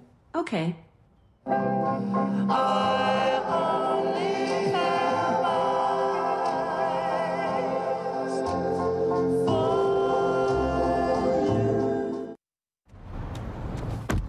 Oh, that spin class was brutal. Well, you can try using the Buick's massaging seat. Ooh, yeah, that's nice. Can I use Apple CarPlay to put some music on? Sure, it's wireless. Pick something we all like. Okay, hold on. What's your Buick's Wi-Fi password? Buick Envision 2021. Oh, you should pick something stronger. That's really predictable. That's a really tight spot. Don't worry, I used to hate parallel parking. Me too. Hey. Really outdid yourself. Yes, we did. The all new Buick Envision, an SUV built around you. All of Once upon a time, there lived a princess with really long hair who was waiting for a prince to come save her. But really, who has time for that? Let's go. Feeling myself. I'm feeling She ordered herself a ladder with Prime one day delivery, and she was out of there. I'm some hood girls looking back at it, and a good girl in my tax bracket. Now, her hairdressing empire is killing it. And the prince? Well, who cares? Prime changed everything. Hi, I'm Vivian Green. You're Hey everybody, this is your man Fred Hammond, and you're watching Roland Martin, my man, Unfiltered.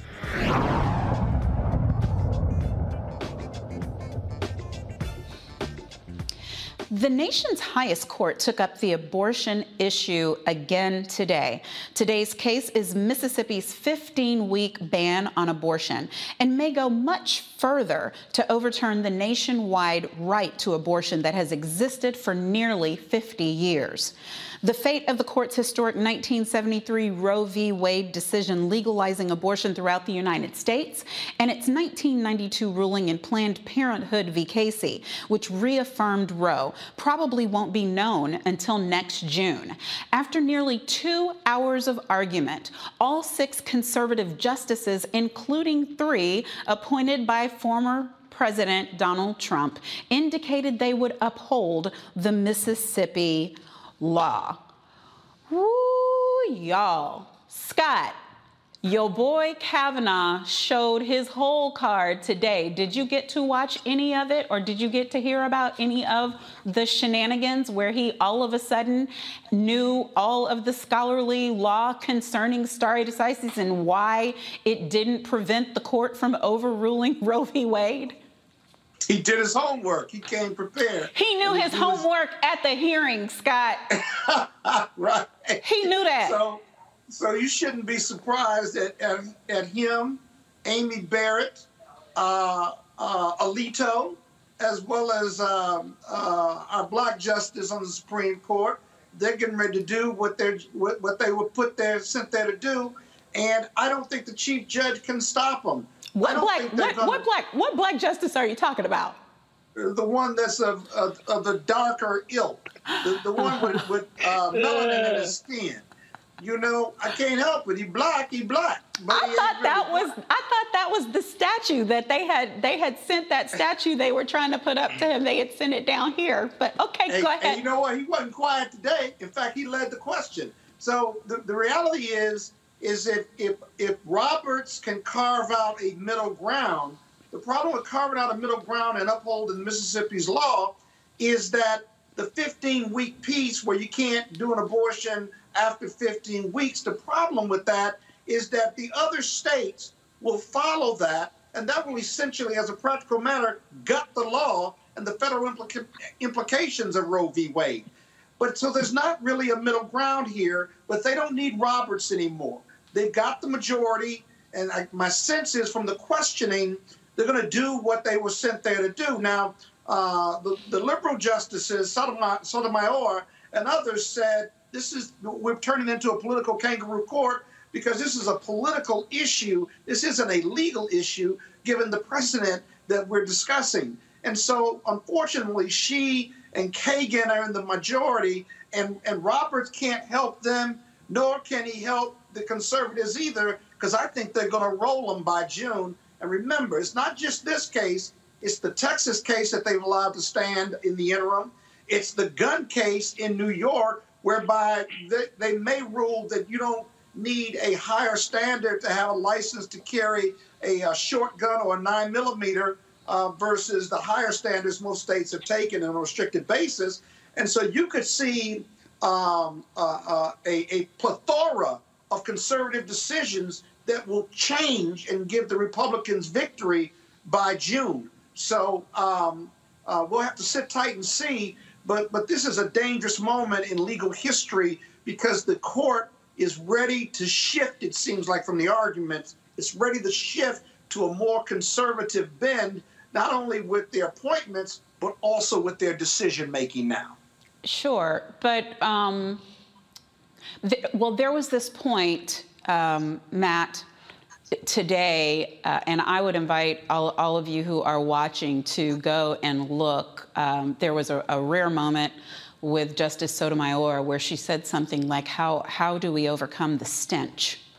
Um, yeah. And and I I don't point. I don't think that people even are awake enough because we're mm-hmm. in the mm-hmm. middle of all of this other uh, to to see what is happening right in front of us. But but Matt, what's happening is what was meant to happen. I mean, this is this is what the votes were for, right? This is why the evangelicals uh, supported the devil and and put him in office and kept him there as long as possible. I mean, was this not the plan?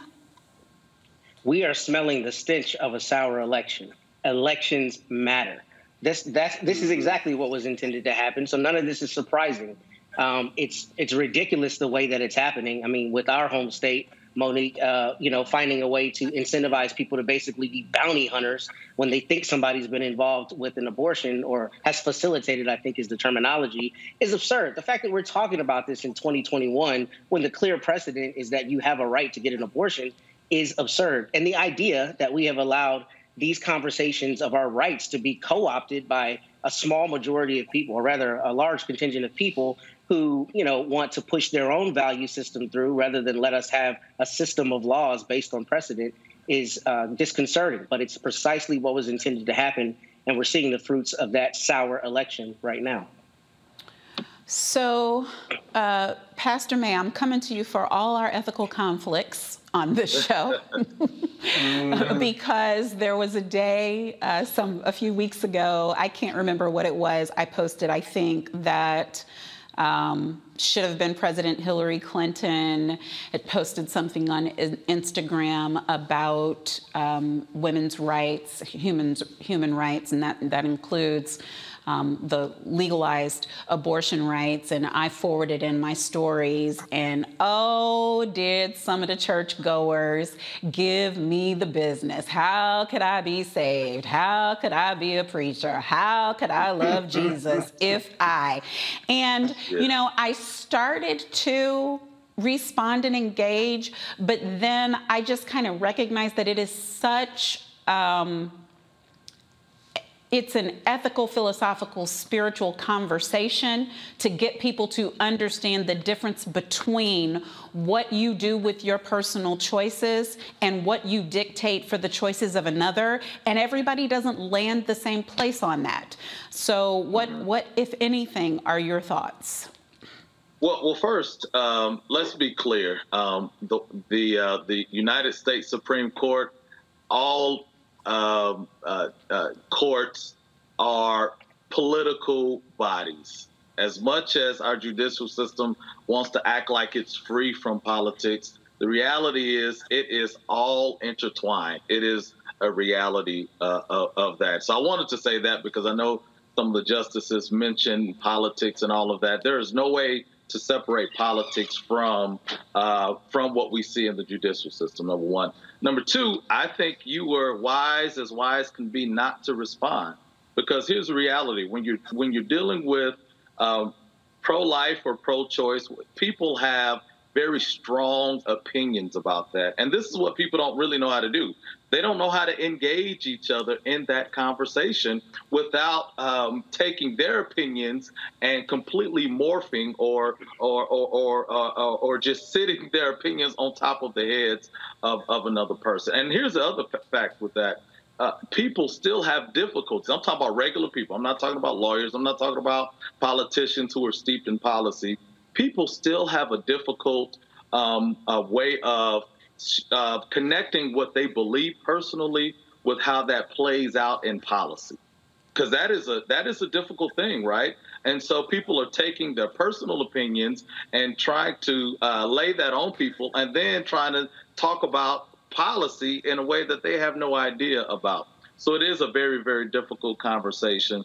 In the church i will say this in the church um, you know, there's there's a scripture that talks about not um, not arguing about doctrine, right? Not arguing about uh, kind of those dogmatic things uh, in scripture. Really, uh, not not spending wasting your time trying to have these these deep debates about uh, issues that you'll never uh, come about. We want to do things in our church and many uh, and many churches that I know that will bring people together. And for us in our faith, our number one target is God, right?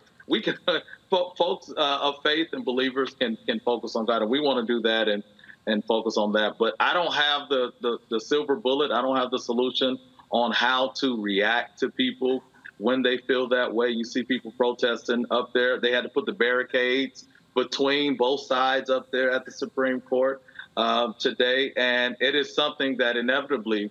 And, and here's a, I'll say this the last thing. I don't think our elected officials are uniquely equipped, nor are our um, judges, and, and I don't have the solution to this, are uniquely equipped to really deal with the human factor in this. They're trying to create laws or enforce laws dealing with this, but but the humanity of it is something that I've just not really seen many of our electeds on any side really do well in, in dealing with that. And so uh, I, will be looking to see. But I think uh, my brother mentioned about just not just this issue, but so many other issues that this conservative um, body now is about to just turn upside down what we have been kind of standing on for the past three, four, even five decades as well.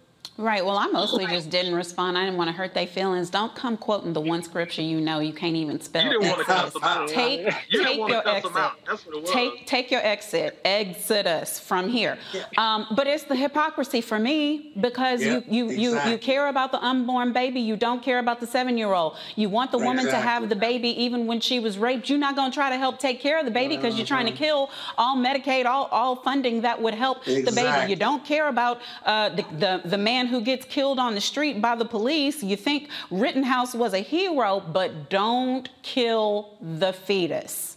Got it. And that's a, those and those are super valid. Whenever that life begins, which Yeah. is a great Yeah. debate. Well, and it, it, yes, but but the thing is, even if you are for it, be for life from the beginning to All the end. life. Support life, as Pastor said, humanity. But we, oh, it's too much. We have to take another quick break, and then uh, we'll be back I with Tech Talk and and more. Scott, Yeah, you I- will never I be done with your more to say. we are going to pay the bills, and then we will be right back with Roland Martin Unfiltered on the Black Star Network.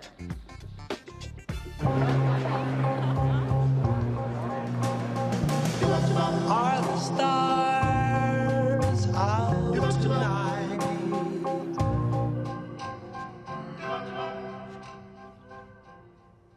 Alexa, play our favorite song again. Okay.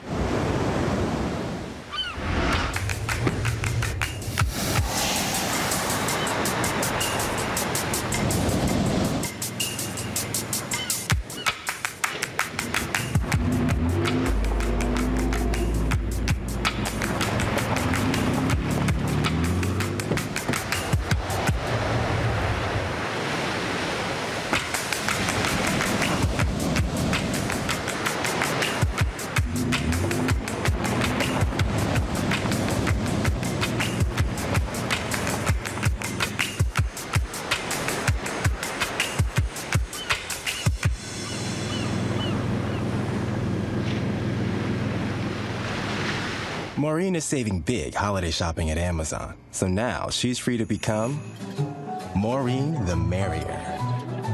Food is her love language. And she really loves her grandson. Like, really loves. You know how some carriers give you so little for your older busted phone you just end up living with it? I don't think so. Verizon lets you trade in your broken phone for a shiny new one. You break it, we upgrade it. You dunk it, doggy bone it, slam it, wham it, strawberry jam it. We upgrade it. Get a 5G phone on us with select plans. Every customer, current, new, or business. Because everyone deserves better. And with plans starting at just $35, better costs less than you think.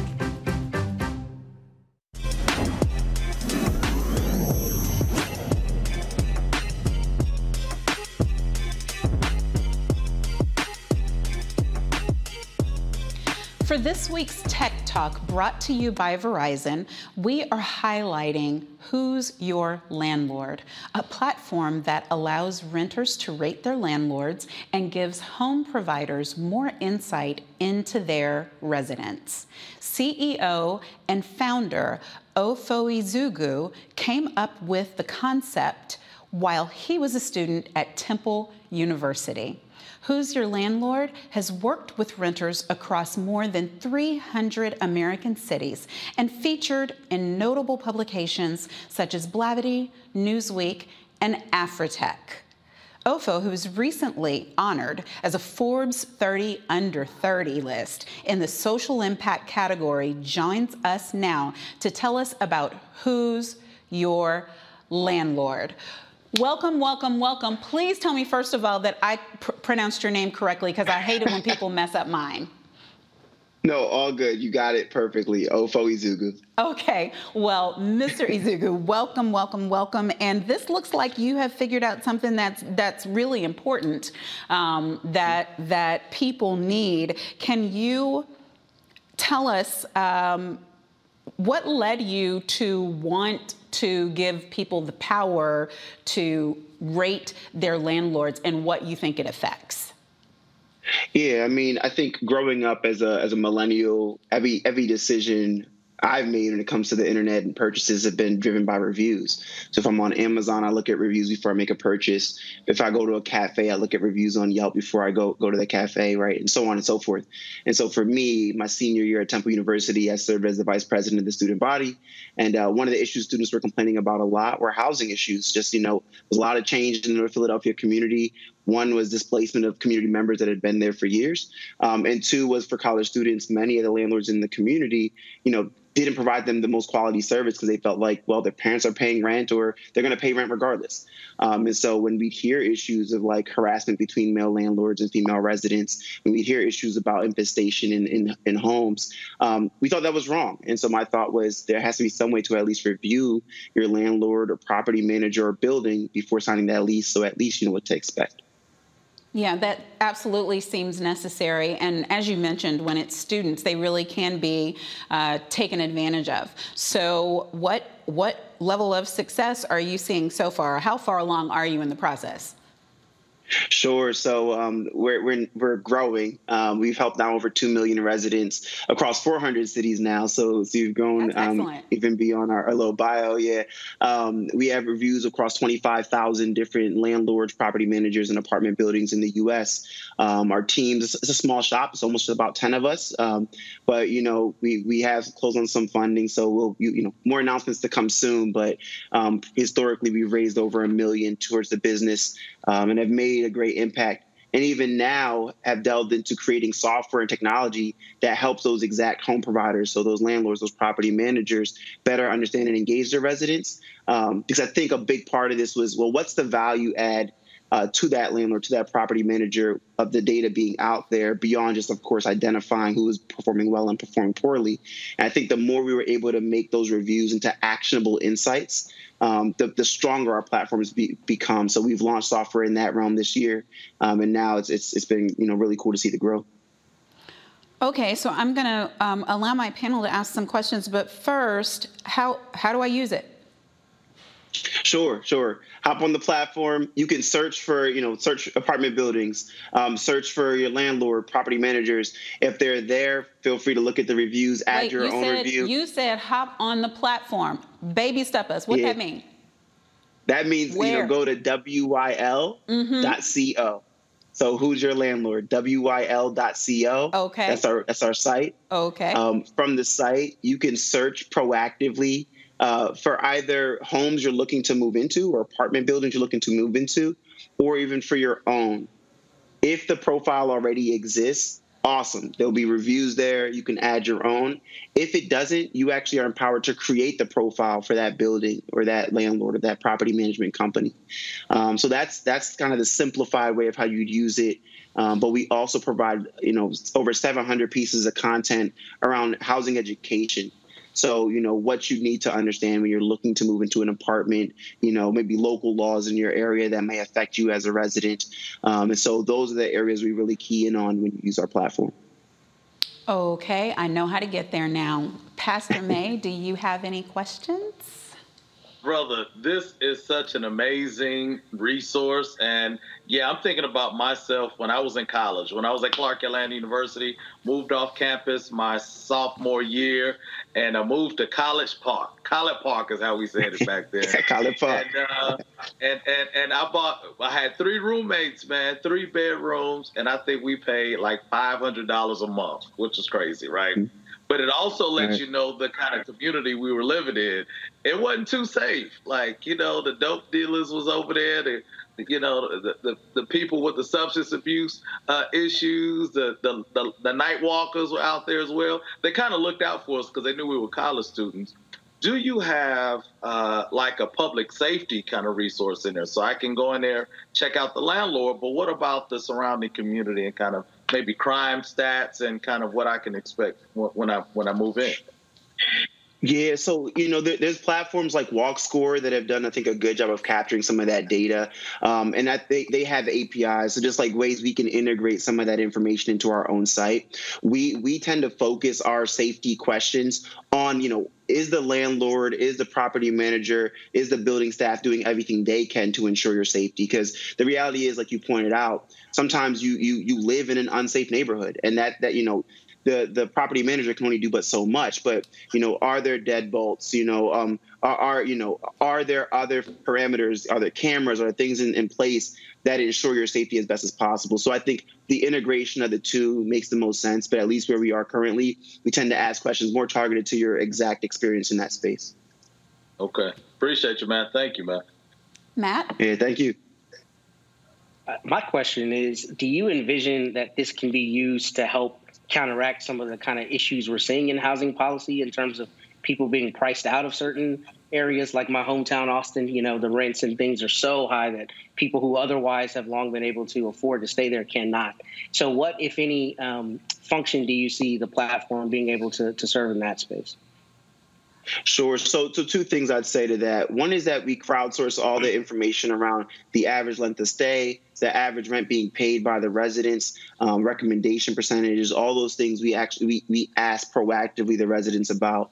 Um, the other thing is, you know, I, I'm very interested in how we'll continue to grow as a platform in, in, in our engagement in, with like municipal governments because we've partnered um, with the city of Buffalo before to focus on fair housing. We did that earlier this year. It's a really effective campaign just to get folks to understand the nuances of, of rent payments during COVID. But also too, we you know myself and our director of growth, Brant Howard, sit on the the mayoral task force against uh, eviction in Philadelphia, right? So there's ways we plug in in that regard. Um, but as I as I look at it holistically, I feel like over time, the more and more data we have on these insights, the better we'll be able to to affect change. Um, you know, when it comes to the community and and helping people not to be priced out, but helping people to have more insights on are they paying fair rents or not. Um, and, one thing I'd also add is when you think about you know laws or tax exemptions like 421a in New York City, for example, is supposed to spur if you're going to get these tax exemptions as a developer, it's supposed to spur for you, you know, providing affordable housing units. But what we've heard and what we've seen on our platform and beyond, there's still the existence of poor floors you know, where, you know, all these residents are being gathered onto one floor or poor doors. Or we've heard stories of folks being asked to use the freight elevator versus the main elevator because they're looked at as being less than than other residents. So we capture data uh, as well on, you know, dignity, right? How do people feel in the space that they live in? I mean, I think that if this data was more, you know, you know, more more so available to local governments, like even in New York City, um, you can see. I mean, that's there's really a, you know public exemption. This, these are public tax dollars that are helping out these development projects. You know, the people should know more about what's going on. And so that's how we look at ourselves at plugging over time. Dr. Bolden? Not so fast. I'm a landlord. I own several apartments. Here we go. Here we go. I love, now, I love it. I, I don't have a problem being evaluated, but we know there are mm-hmm. common disputes between landlords and tenants whether it's failure Absolutely. to pay or any other dispute, right? So what you post on your website or on your application, do you just take the tenant's word for it and post it? If it's a landlord-tenant dispute, do you allow the landlord to post his or her response? Or how do you sort through all of that? Because it's a great application and it, it, it certainly is helpful, mm-hmm. But I certainly don't want to be taken advantage of or talked about bad, right. talked about badly if I haven't done anything wrong. Yeah, no, you're you're absolutely right. You know, and I think we, we take that extremely seriously. For us, we have a, a few like self policing mechanisms, if you if you will. Um, one is an upvote and downvote feature, you know, within the reviews themselves. So other residents and or even landlords, you know, that see information, they they they would echo that sentiment, can upvote it mm-hmm. and or mm-hmm. downvote it, similar to Reddit. Um, another thing is landlords actually have the ability to reply to reviews, so they can sign up for our platform directly, reply directly to the commentary being provided on our platform. The other piece piece to it too, which I think is the most powerful piece, is the software we've launched this year, which is called WYL for home providers. And so what it allows is that those reviews actually are turned into more actionable insights. So instead of us just mm-hmm. simply asking, "Hey, is this landlord responsive?" You know, we actually have a resident survey that we send out to residents as they fill it out, there's a numeric value tied to each answer that they don't see when they're filling out the review. That way, we're getting the most fair and unbiased information possible. And that way, if you're a home provider, you can particularly see where the improvement can happen versus someone saying, you know, the hallways smell and I'm going to give you a one out of five. Those kind of reviews aren't, aren't accepted on our platform. It's a full resident survey highlighting the entire rental journey. Yeah. All right. Okay. Let's hear it for the landlord now. Let's be fair.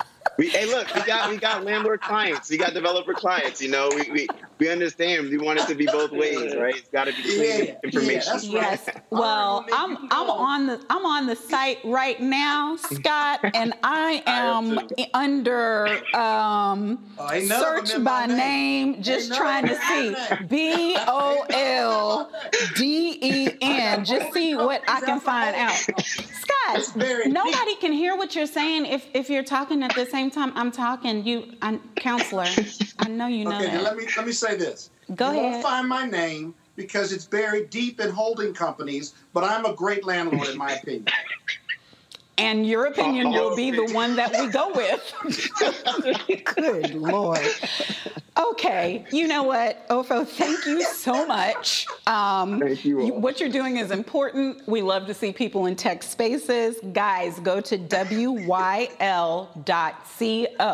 Who's your landlord.co, wyl.co. And he didn't add it, but I'll, but I'll add it. You can find them on Facebook, Twitter, Instagram, YouTube. Support our folks, y'all. Back to black. Okay, we're getting ready to go to another break, after which we've got hopefully a, a wrap up. Am I almost there? More coming next on Roland Martin Unfiltered on Black Star Network. Oh, that spin class was brutal. Well, you can try using the Buick's massaging seat. Oh, yeah, that's nice. Can I use Apple CarPlay to put some music on? Sure, it's wireless. Pick something we all like. Okay, hold on.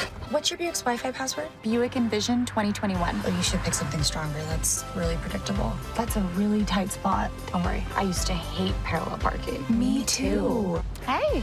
Really outdid yourself. Yes, we did. The all new Buick Envision, an SUV built around you. All of you. Betty is saving big holiday shopping at Amazon. So now, she's free to become Bear Hug Betty. Settle in, kids. You'll be there a while. Ooh, where are you going? Hey, I'm Donnie Simpson. What's up? I'm Lance Gross, and you're watching Roland Martin Unfiltered.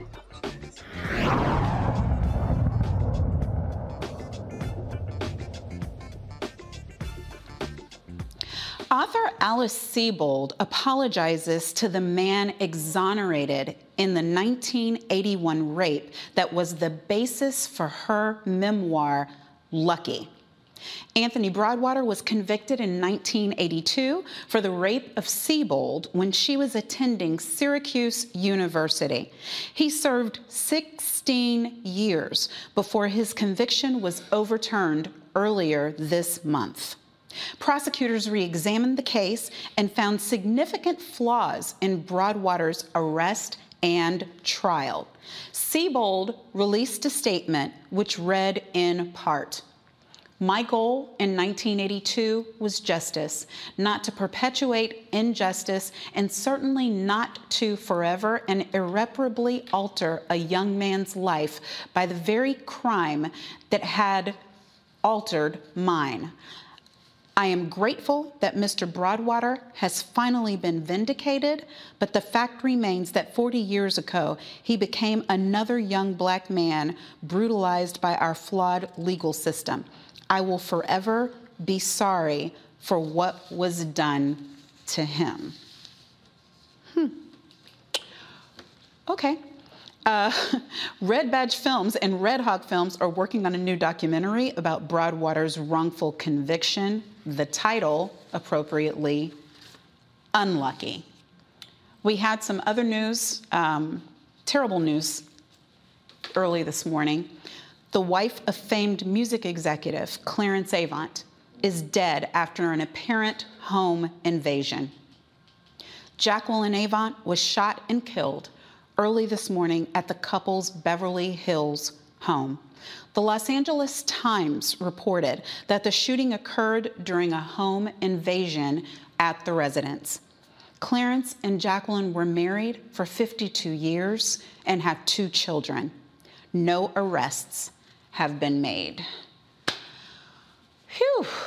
Um, that case, uh, first of all, this is this is this is horrible news, um, and many of you know um, Mr. Avant is referred to really just um, as the godfather in, in so many Hollywood circles. Um, but the story itself, Scott, is off and iffy to me. Uh, I don't know what really happened, but the notion that there was security present and the cure, security was shot at but didn't shoot back. And then inside this home invasion, um, I don't know what they would have been so in fear of from an 81 year old woman that it was necessary to sh- shoot and kill her to get out of the house with whatever they thought they needed to get out of. But the whole thing is eerie and odd. I think it's eerie and odd because we don't have a lot of those facts. We got more questions than answers, and hopefully more will come uh, from that. We know there've been a series of not only break-ins but but holdups and robberies of high net worth individuals and celebrities that have been followed from restaurants and entertainment venues to their home. Uh, but this doesn't fit nicely. This doesn't fit well in that that kind of package for all the reasons, all the questions that you raised. There's got to be more to it than that. And uh, right now, with no additional facts, it doesn't make a lot of sense. I think we ought to be careful, though, not to start raising questions as if there's either more to it or there's some conspiracy here. These are these are some iconic black folks who have done tremendous things in the arts and culture and music industries and what have you. And it's a tragic death. She was quite the lady, as I understand it. Uh, I met her once or twice along with Clarence Avant, like many of us did over the years with uh, at the Congressional Black Caucus Foundation weekend. And just very tragic, beautiful couple, talented couple, and a couple that gave back no matter what. Obviously, they were in rarefied air, not just in black Hollywood, but Hollywood, not just black music, but all of music, revered and respected for giving back and helping a number of careers along the way. So uh, yeah, that's why. That's I, why I, to me, I just fire. think it was targeted. That's why you know, not a conspiracy yeah. theory, not inside job type thing. Okay. But whenever these these type home invasions happen, they're usually casing the places. They're usually coming up with some in and out plan. And and yeah. I just don't believe that they didn't know where they were going or what they were doing. Yeah, I mean, mo- it's just awful, who, awful, awful. Yeah, m- most of the home invasions, they may be armed, but the last thing they want to do is shoot someone. And an 81 year old grand dame, if you will, uh, either it was an accident, it would seem, or something else is going on, but that wouldn't seem, an 81 year old woman wouldn't seem to be able to stop someone who invaded the home to rob them. It just doesn't make a lot of sense. And I think you're right there. We need more facts. Yeah. So with the Sebold case, Matt, um, I, that apology falls flat for me. Um, it's, it's like, okay, and, um, but I'm not familiar enough with what her role was in the wrongful conviction. Uh, do you have any facts you can add? Yeah, so from what I read, she apparently did not pick him out in a lineup. And what's important mm-hmm. about that is a police officer apparently found him in the area and concluded that he must have been involved with the rape. So it's really important. I know you've you've defended a lot of people at a high level in the same way I have, and I would look at it and say you didn't even pick him out in the lineup. So I don't really know how integral her involvement was to the, the actual conviction, as much as I see the same problematic, you know, approaches with police officers just jumping to conclusions and picking the wrong guy who ends up spending 16 years of his life in prison. But what's particularly insidious about this case to me is he was actually released in 1999, but he wasn't removed from the New York um, sex offender registry until last year. So the real question is if you have enough evidence to let him out of prison, how is he still on the sex offender list if we know he's not a sex offender? That is a, a, travesty of justice, along with everything else. And I would really like to see uh, accountability for that because that that seems to divest him of his dignity a second time after he was wrongfully convicted.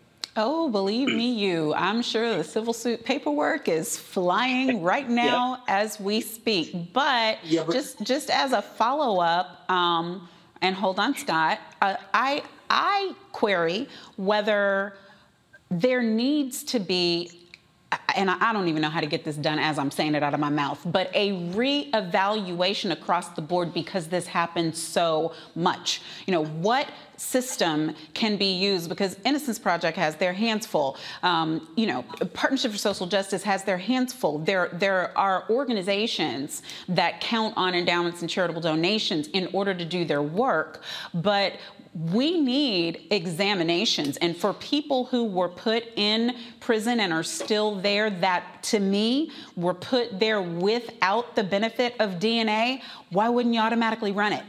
What am I missing?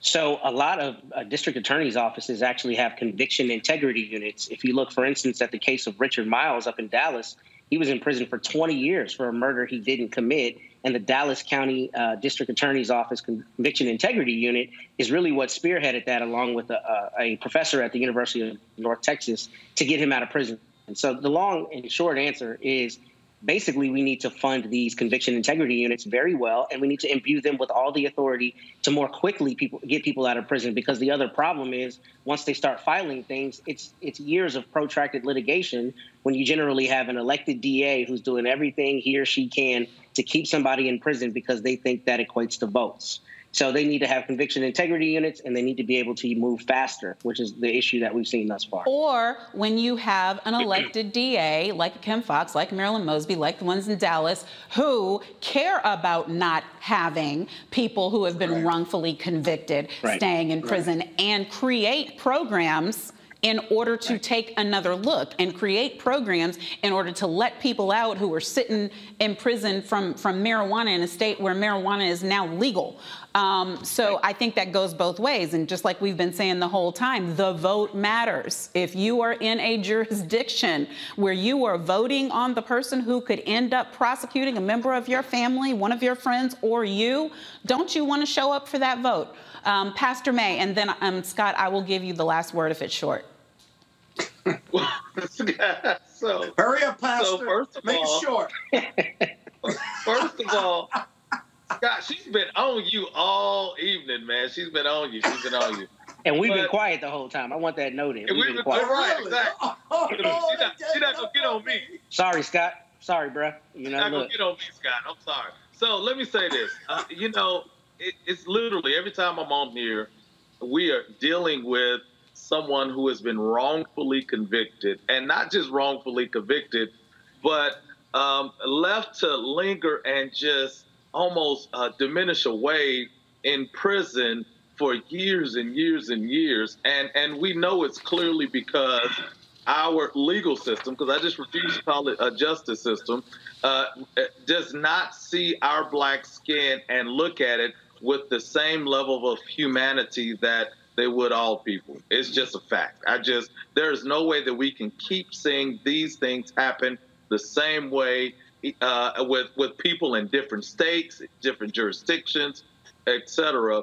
And and and it's it's it's a shame, you know. And so then, you know, and now I'm I'm the only one that's not a lawyer uh, uh, on here, but I'm like, there has to be some kind of federal um, cure to this. And I know every state and local jurisdiction has their own rights and everything, but there has to be something done federally to cure um, some of these things. For example, Brother Strickland, Mr. Strickland in Missouri, who, who got out after 40 some years, but based upon what I read last, he's not going to get paid, or the law doesn't allow him to get any kind of um, uh, uh, monetary uh, uh, uh Uh, uh, uh, income back from his time in jail that, that's crazy. We shouldn't rely just because Missouri's laws are bad on that. There has to be some kind of federal cure. So y'all maybe help me out with that. What could be done with that? Because these local, we, us relying on local jurisdictions and states to resolve this, it's just justice is just up and down. It's, it's not the same and it's not balanced, you know? Well, thankfully, in that case, though, I, I think people raised um, about a million and a half dollars for him because uh, yeah. the he wasn't going to receive compensation but from the jurisdiction. They should not have to do that. But I'm I'm just yeah, saying there's there is always a way. Um, Scott, 20 seconds, please. Well, well, a couple things. Every jurisdiction is different. We have a bifurcated criminal justice system, one at the state level, one at the federal level, and Pastor, we're just stuck with that.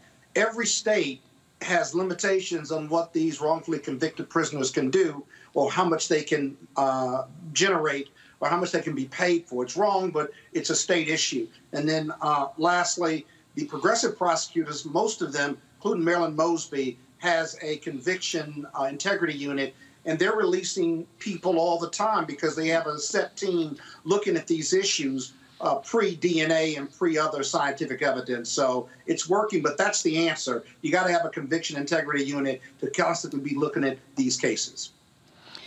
Well, that is going to be it for my distinguished panel today. I want to thank you all for everything that you have shared uh, and just for participating. That's Pastor May who I appreciate, and our, my two co-counsel brothers.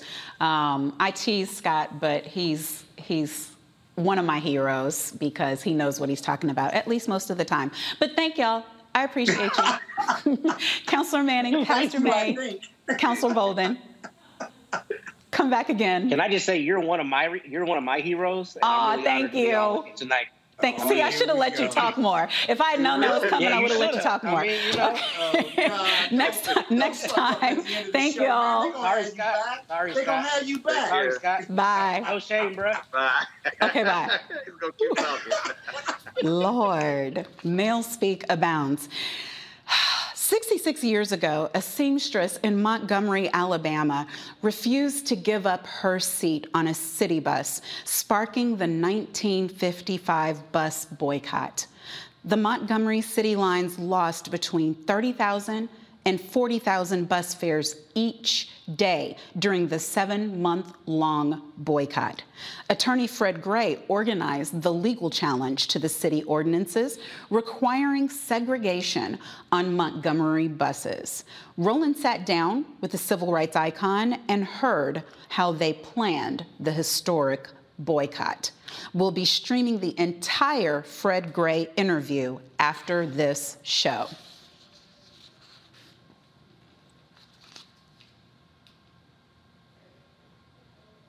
Here's a piece of the interview now. The only person who was in the inner circle of the planning of the Montgomery bus boycott, I think there's probably only one now that's left other than me.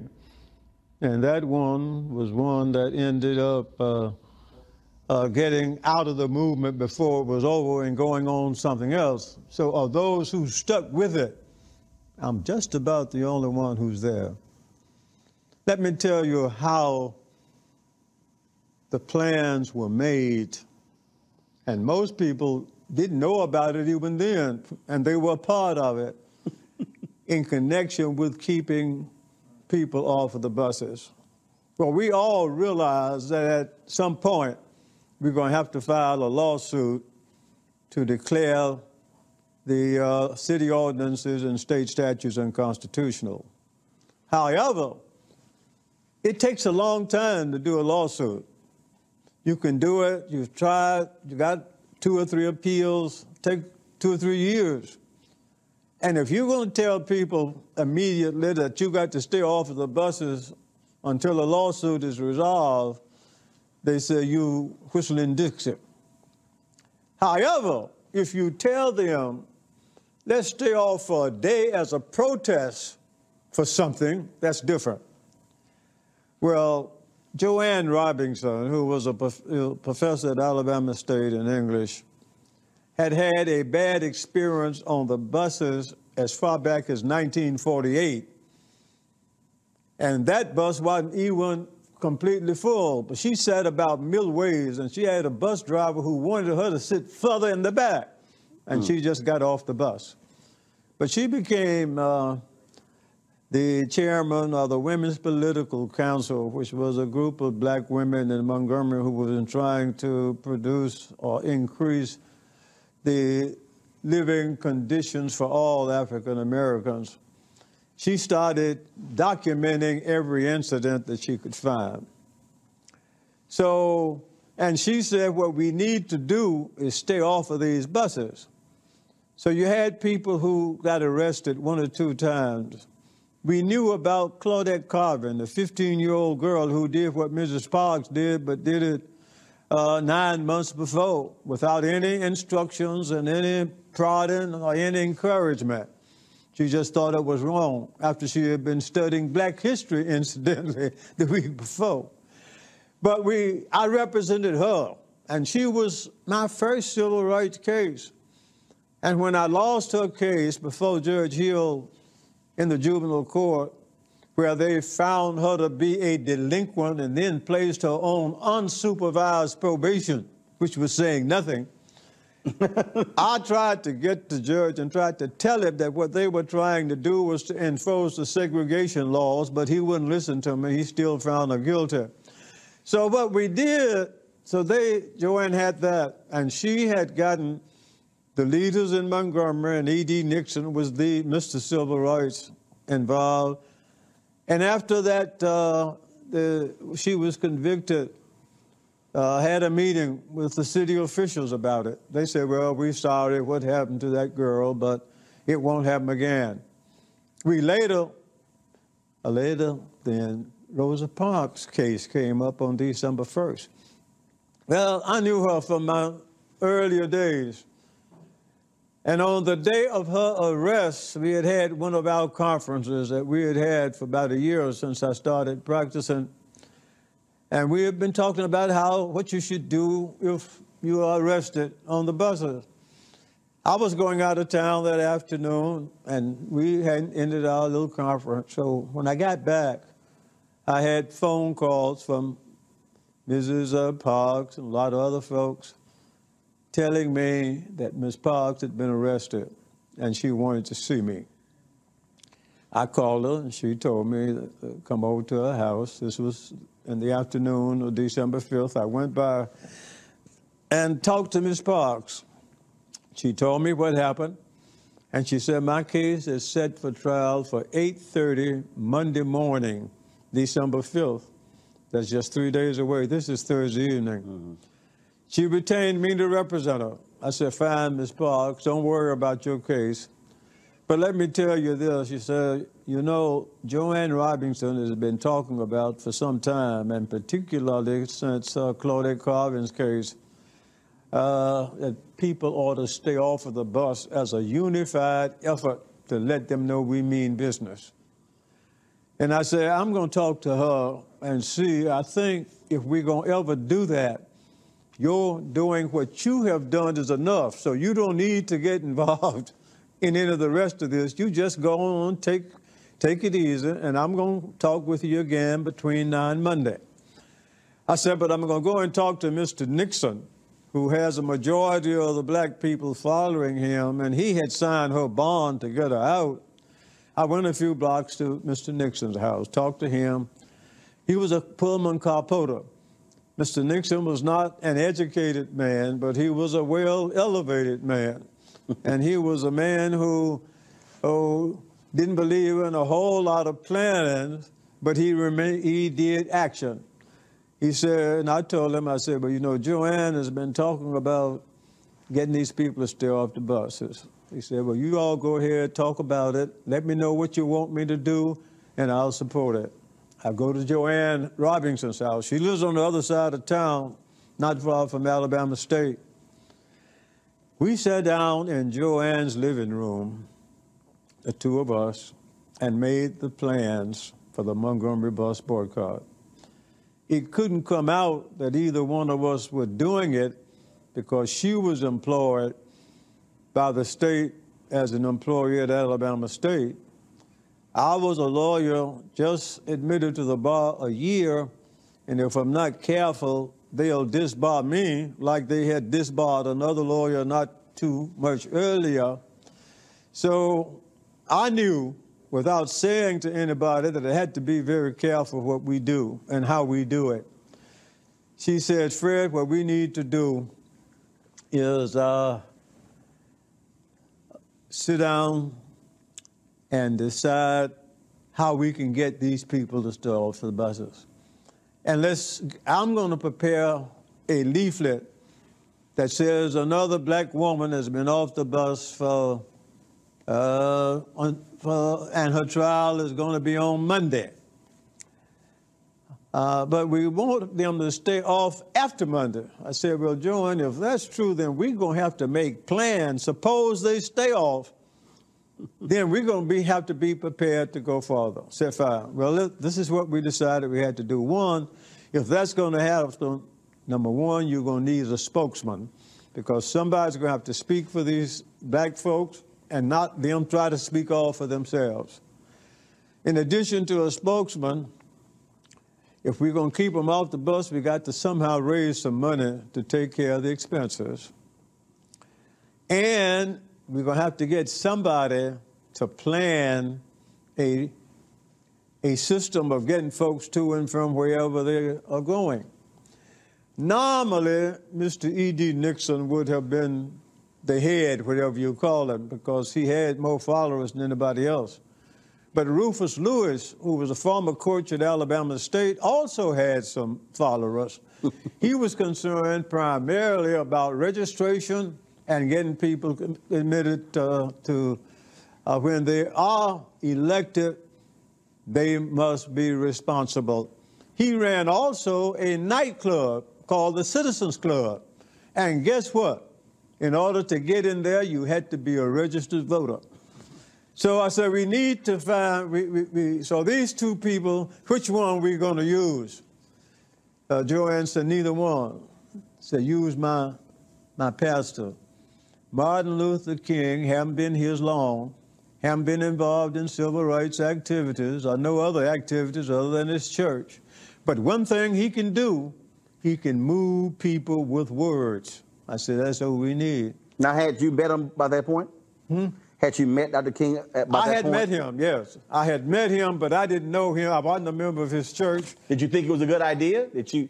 I, I, I, I told her, I agree with you. And then I said, Joanne, let me give you a suggestion for these other two men because we need them because they have some POTUS. Martin doesn't have anything but the few people who had Dexter. I says, let's make uh, E.D. Nixon treasurer because he's a Pullman car porter and you know A. Philip Randolph in New York, and he'll raise some money to help these black folks. What we're going to do with Rufus Lewis, thanks to his wife. His wife is half owner of Ross Clayton Funeral Home, the largest funeral home for blacks in Montgomery then and still is. And they can they have cars. We need cars to transport people, and they have somebody who drive those cars. So make him chairman of the transportation committee. And then you're going to, believe it or not, you're going to need something else. You're going to need a lawyer. Well, here am I, send me. Those were the plans that we made. Martin to be, Dr. King to be the chair. Uh, Mr. The spokesman is what we call them. Mr. Nixon, the treasurer, Rufus Lewis, uh, chairman of the Transportation Committee, and Fred Gray was legal for doing the legal adversion part.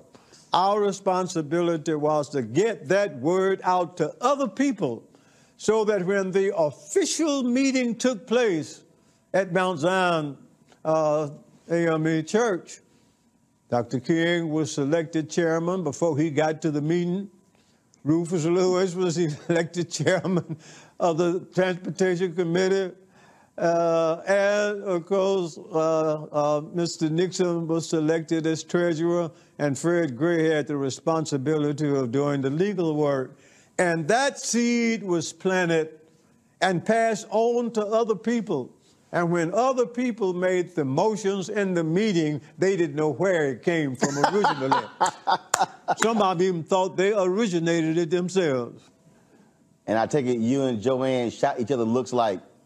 Well, what happened when we won, when uh, the buses started running Monday morning and black folks went on it, we both know that was good. Then we knew we had to go and have Miss Miss Miss Parks' case. Well, I knew it, they weren't gonna they weren't gonna find her not guilty. So I, I knew it was gonna take of all a bit of about 15 or 20 minutes for her case, because I wasn't gonna put on case. I was gonna prepare and reserve my motions. And we're to appeal the case, and then these people can go and have these official meetings that they need to have and meet at Holt Street Baptist Church.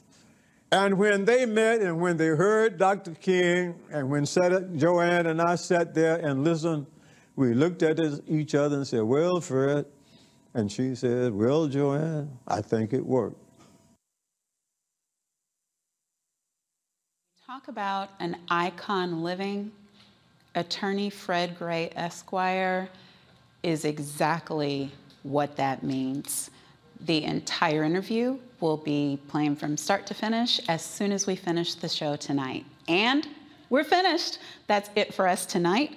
Thanks for joining us here on Roland Martin Unfiltered on the Black Star Network.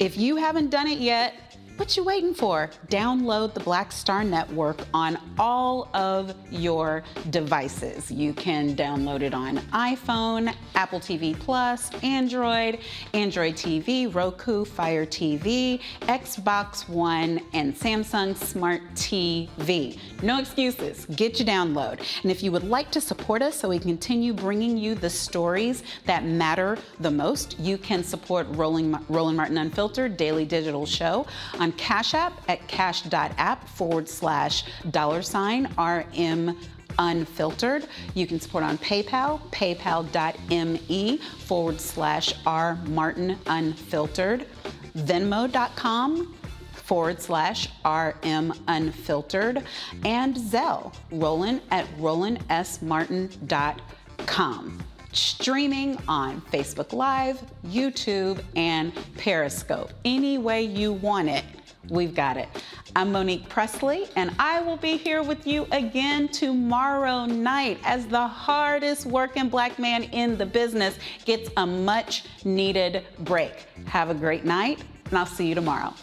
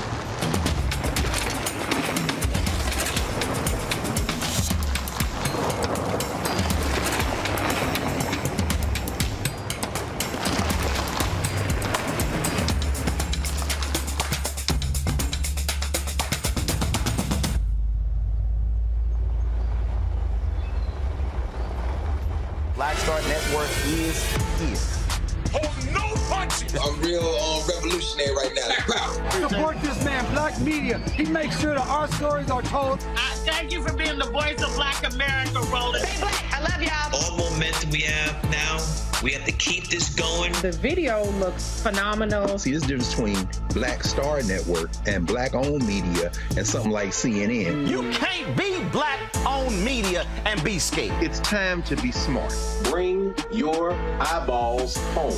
You dig?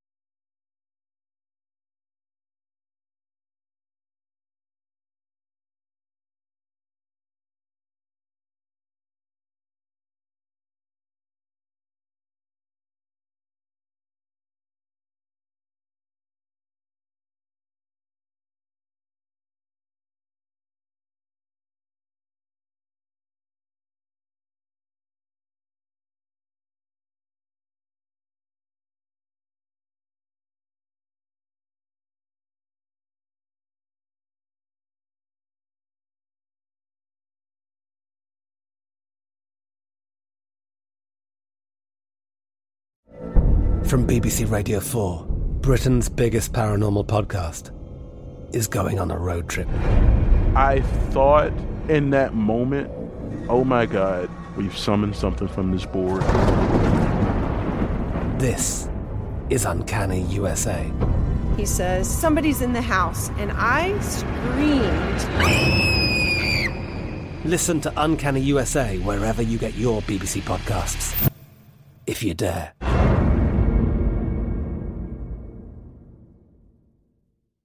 Is Ryan here, and I have a question for you. What do you do when you win?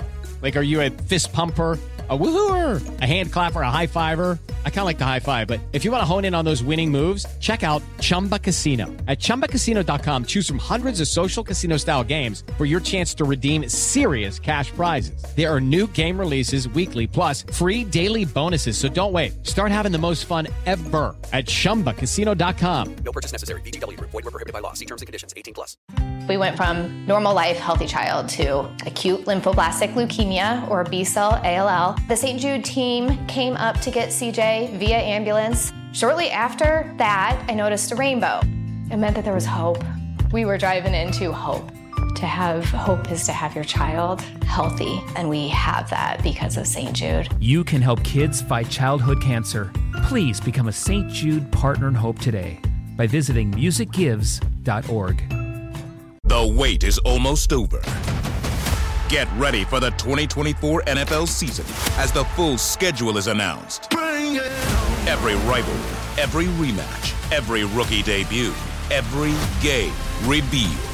The 2024 NFL schedule release, presented by Verizon, coming in May. Live on NFL Network, ESPN2, and streaming on NFL Plus. Terms and conditions apply to NFL Plus. Visit NFL.com slash schedule release to learn more.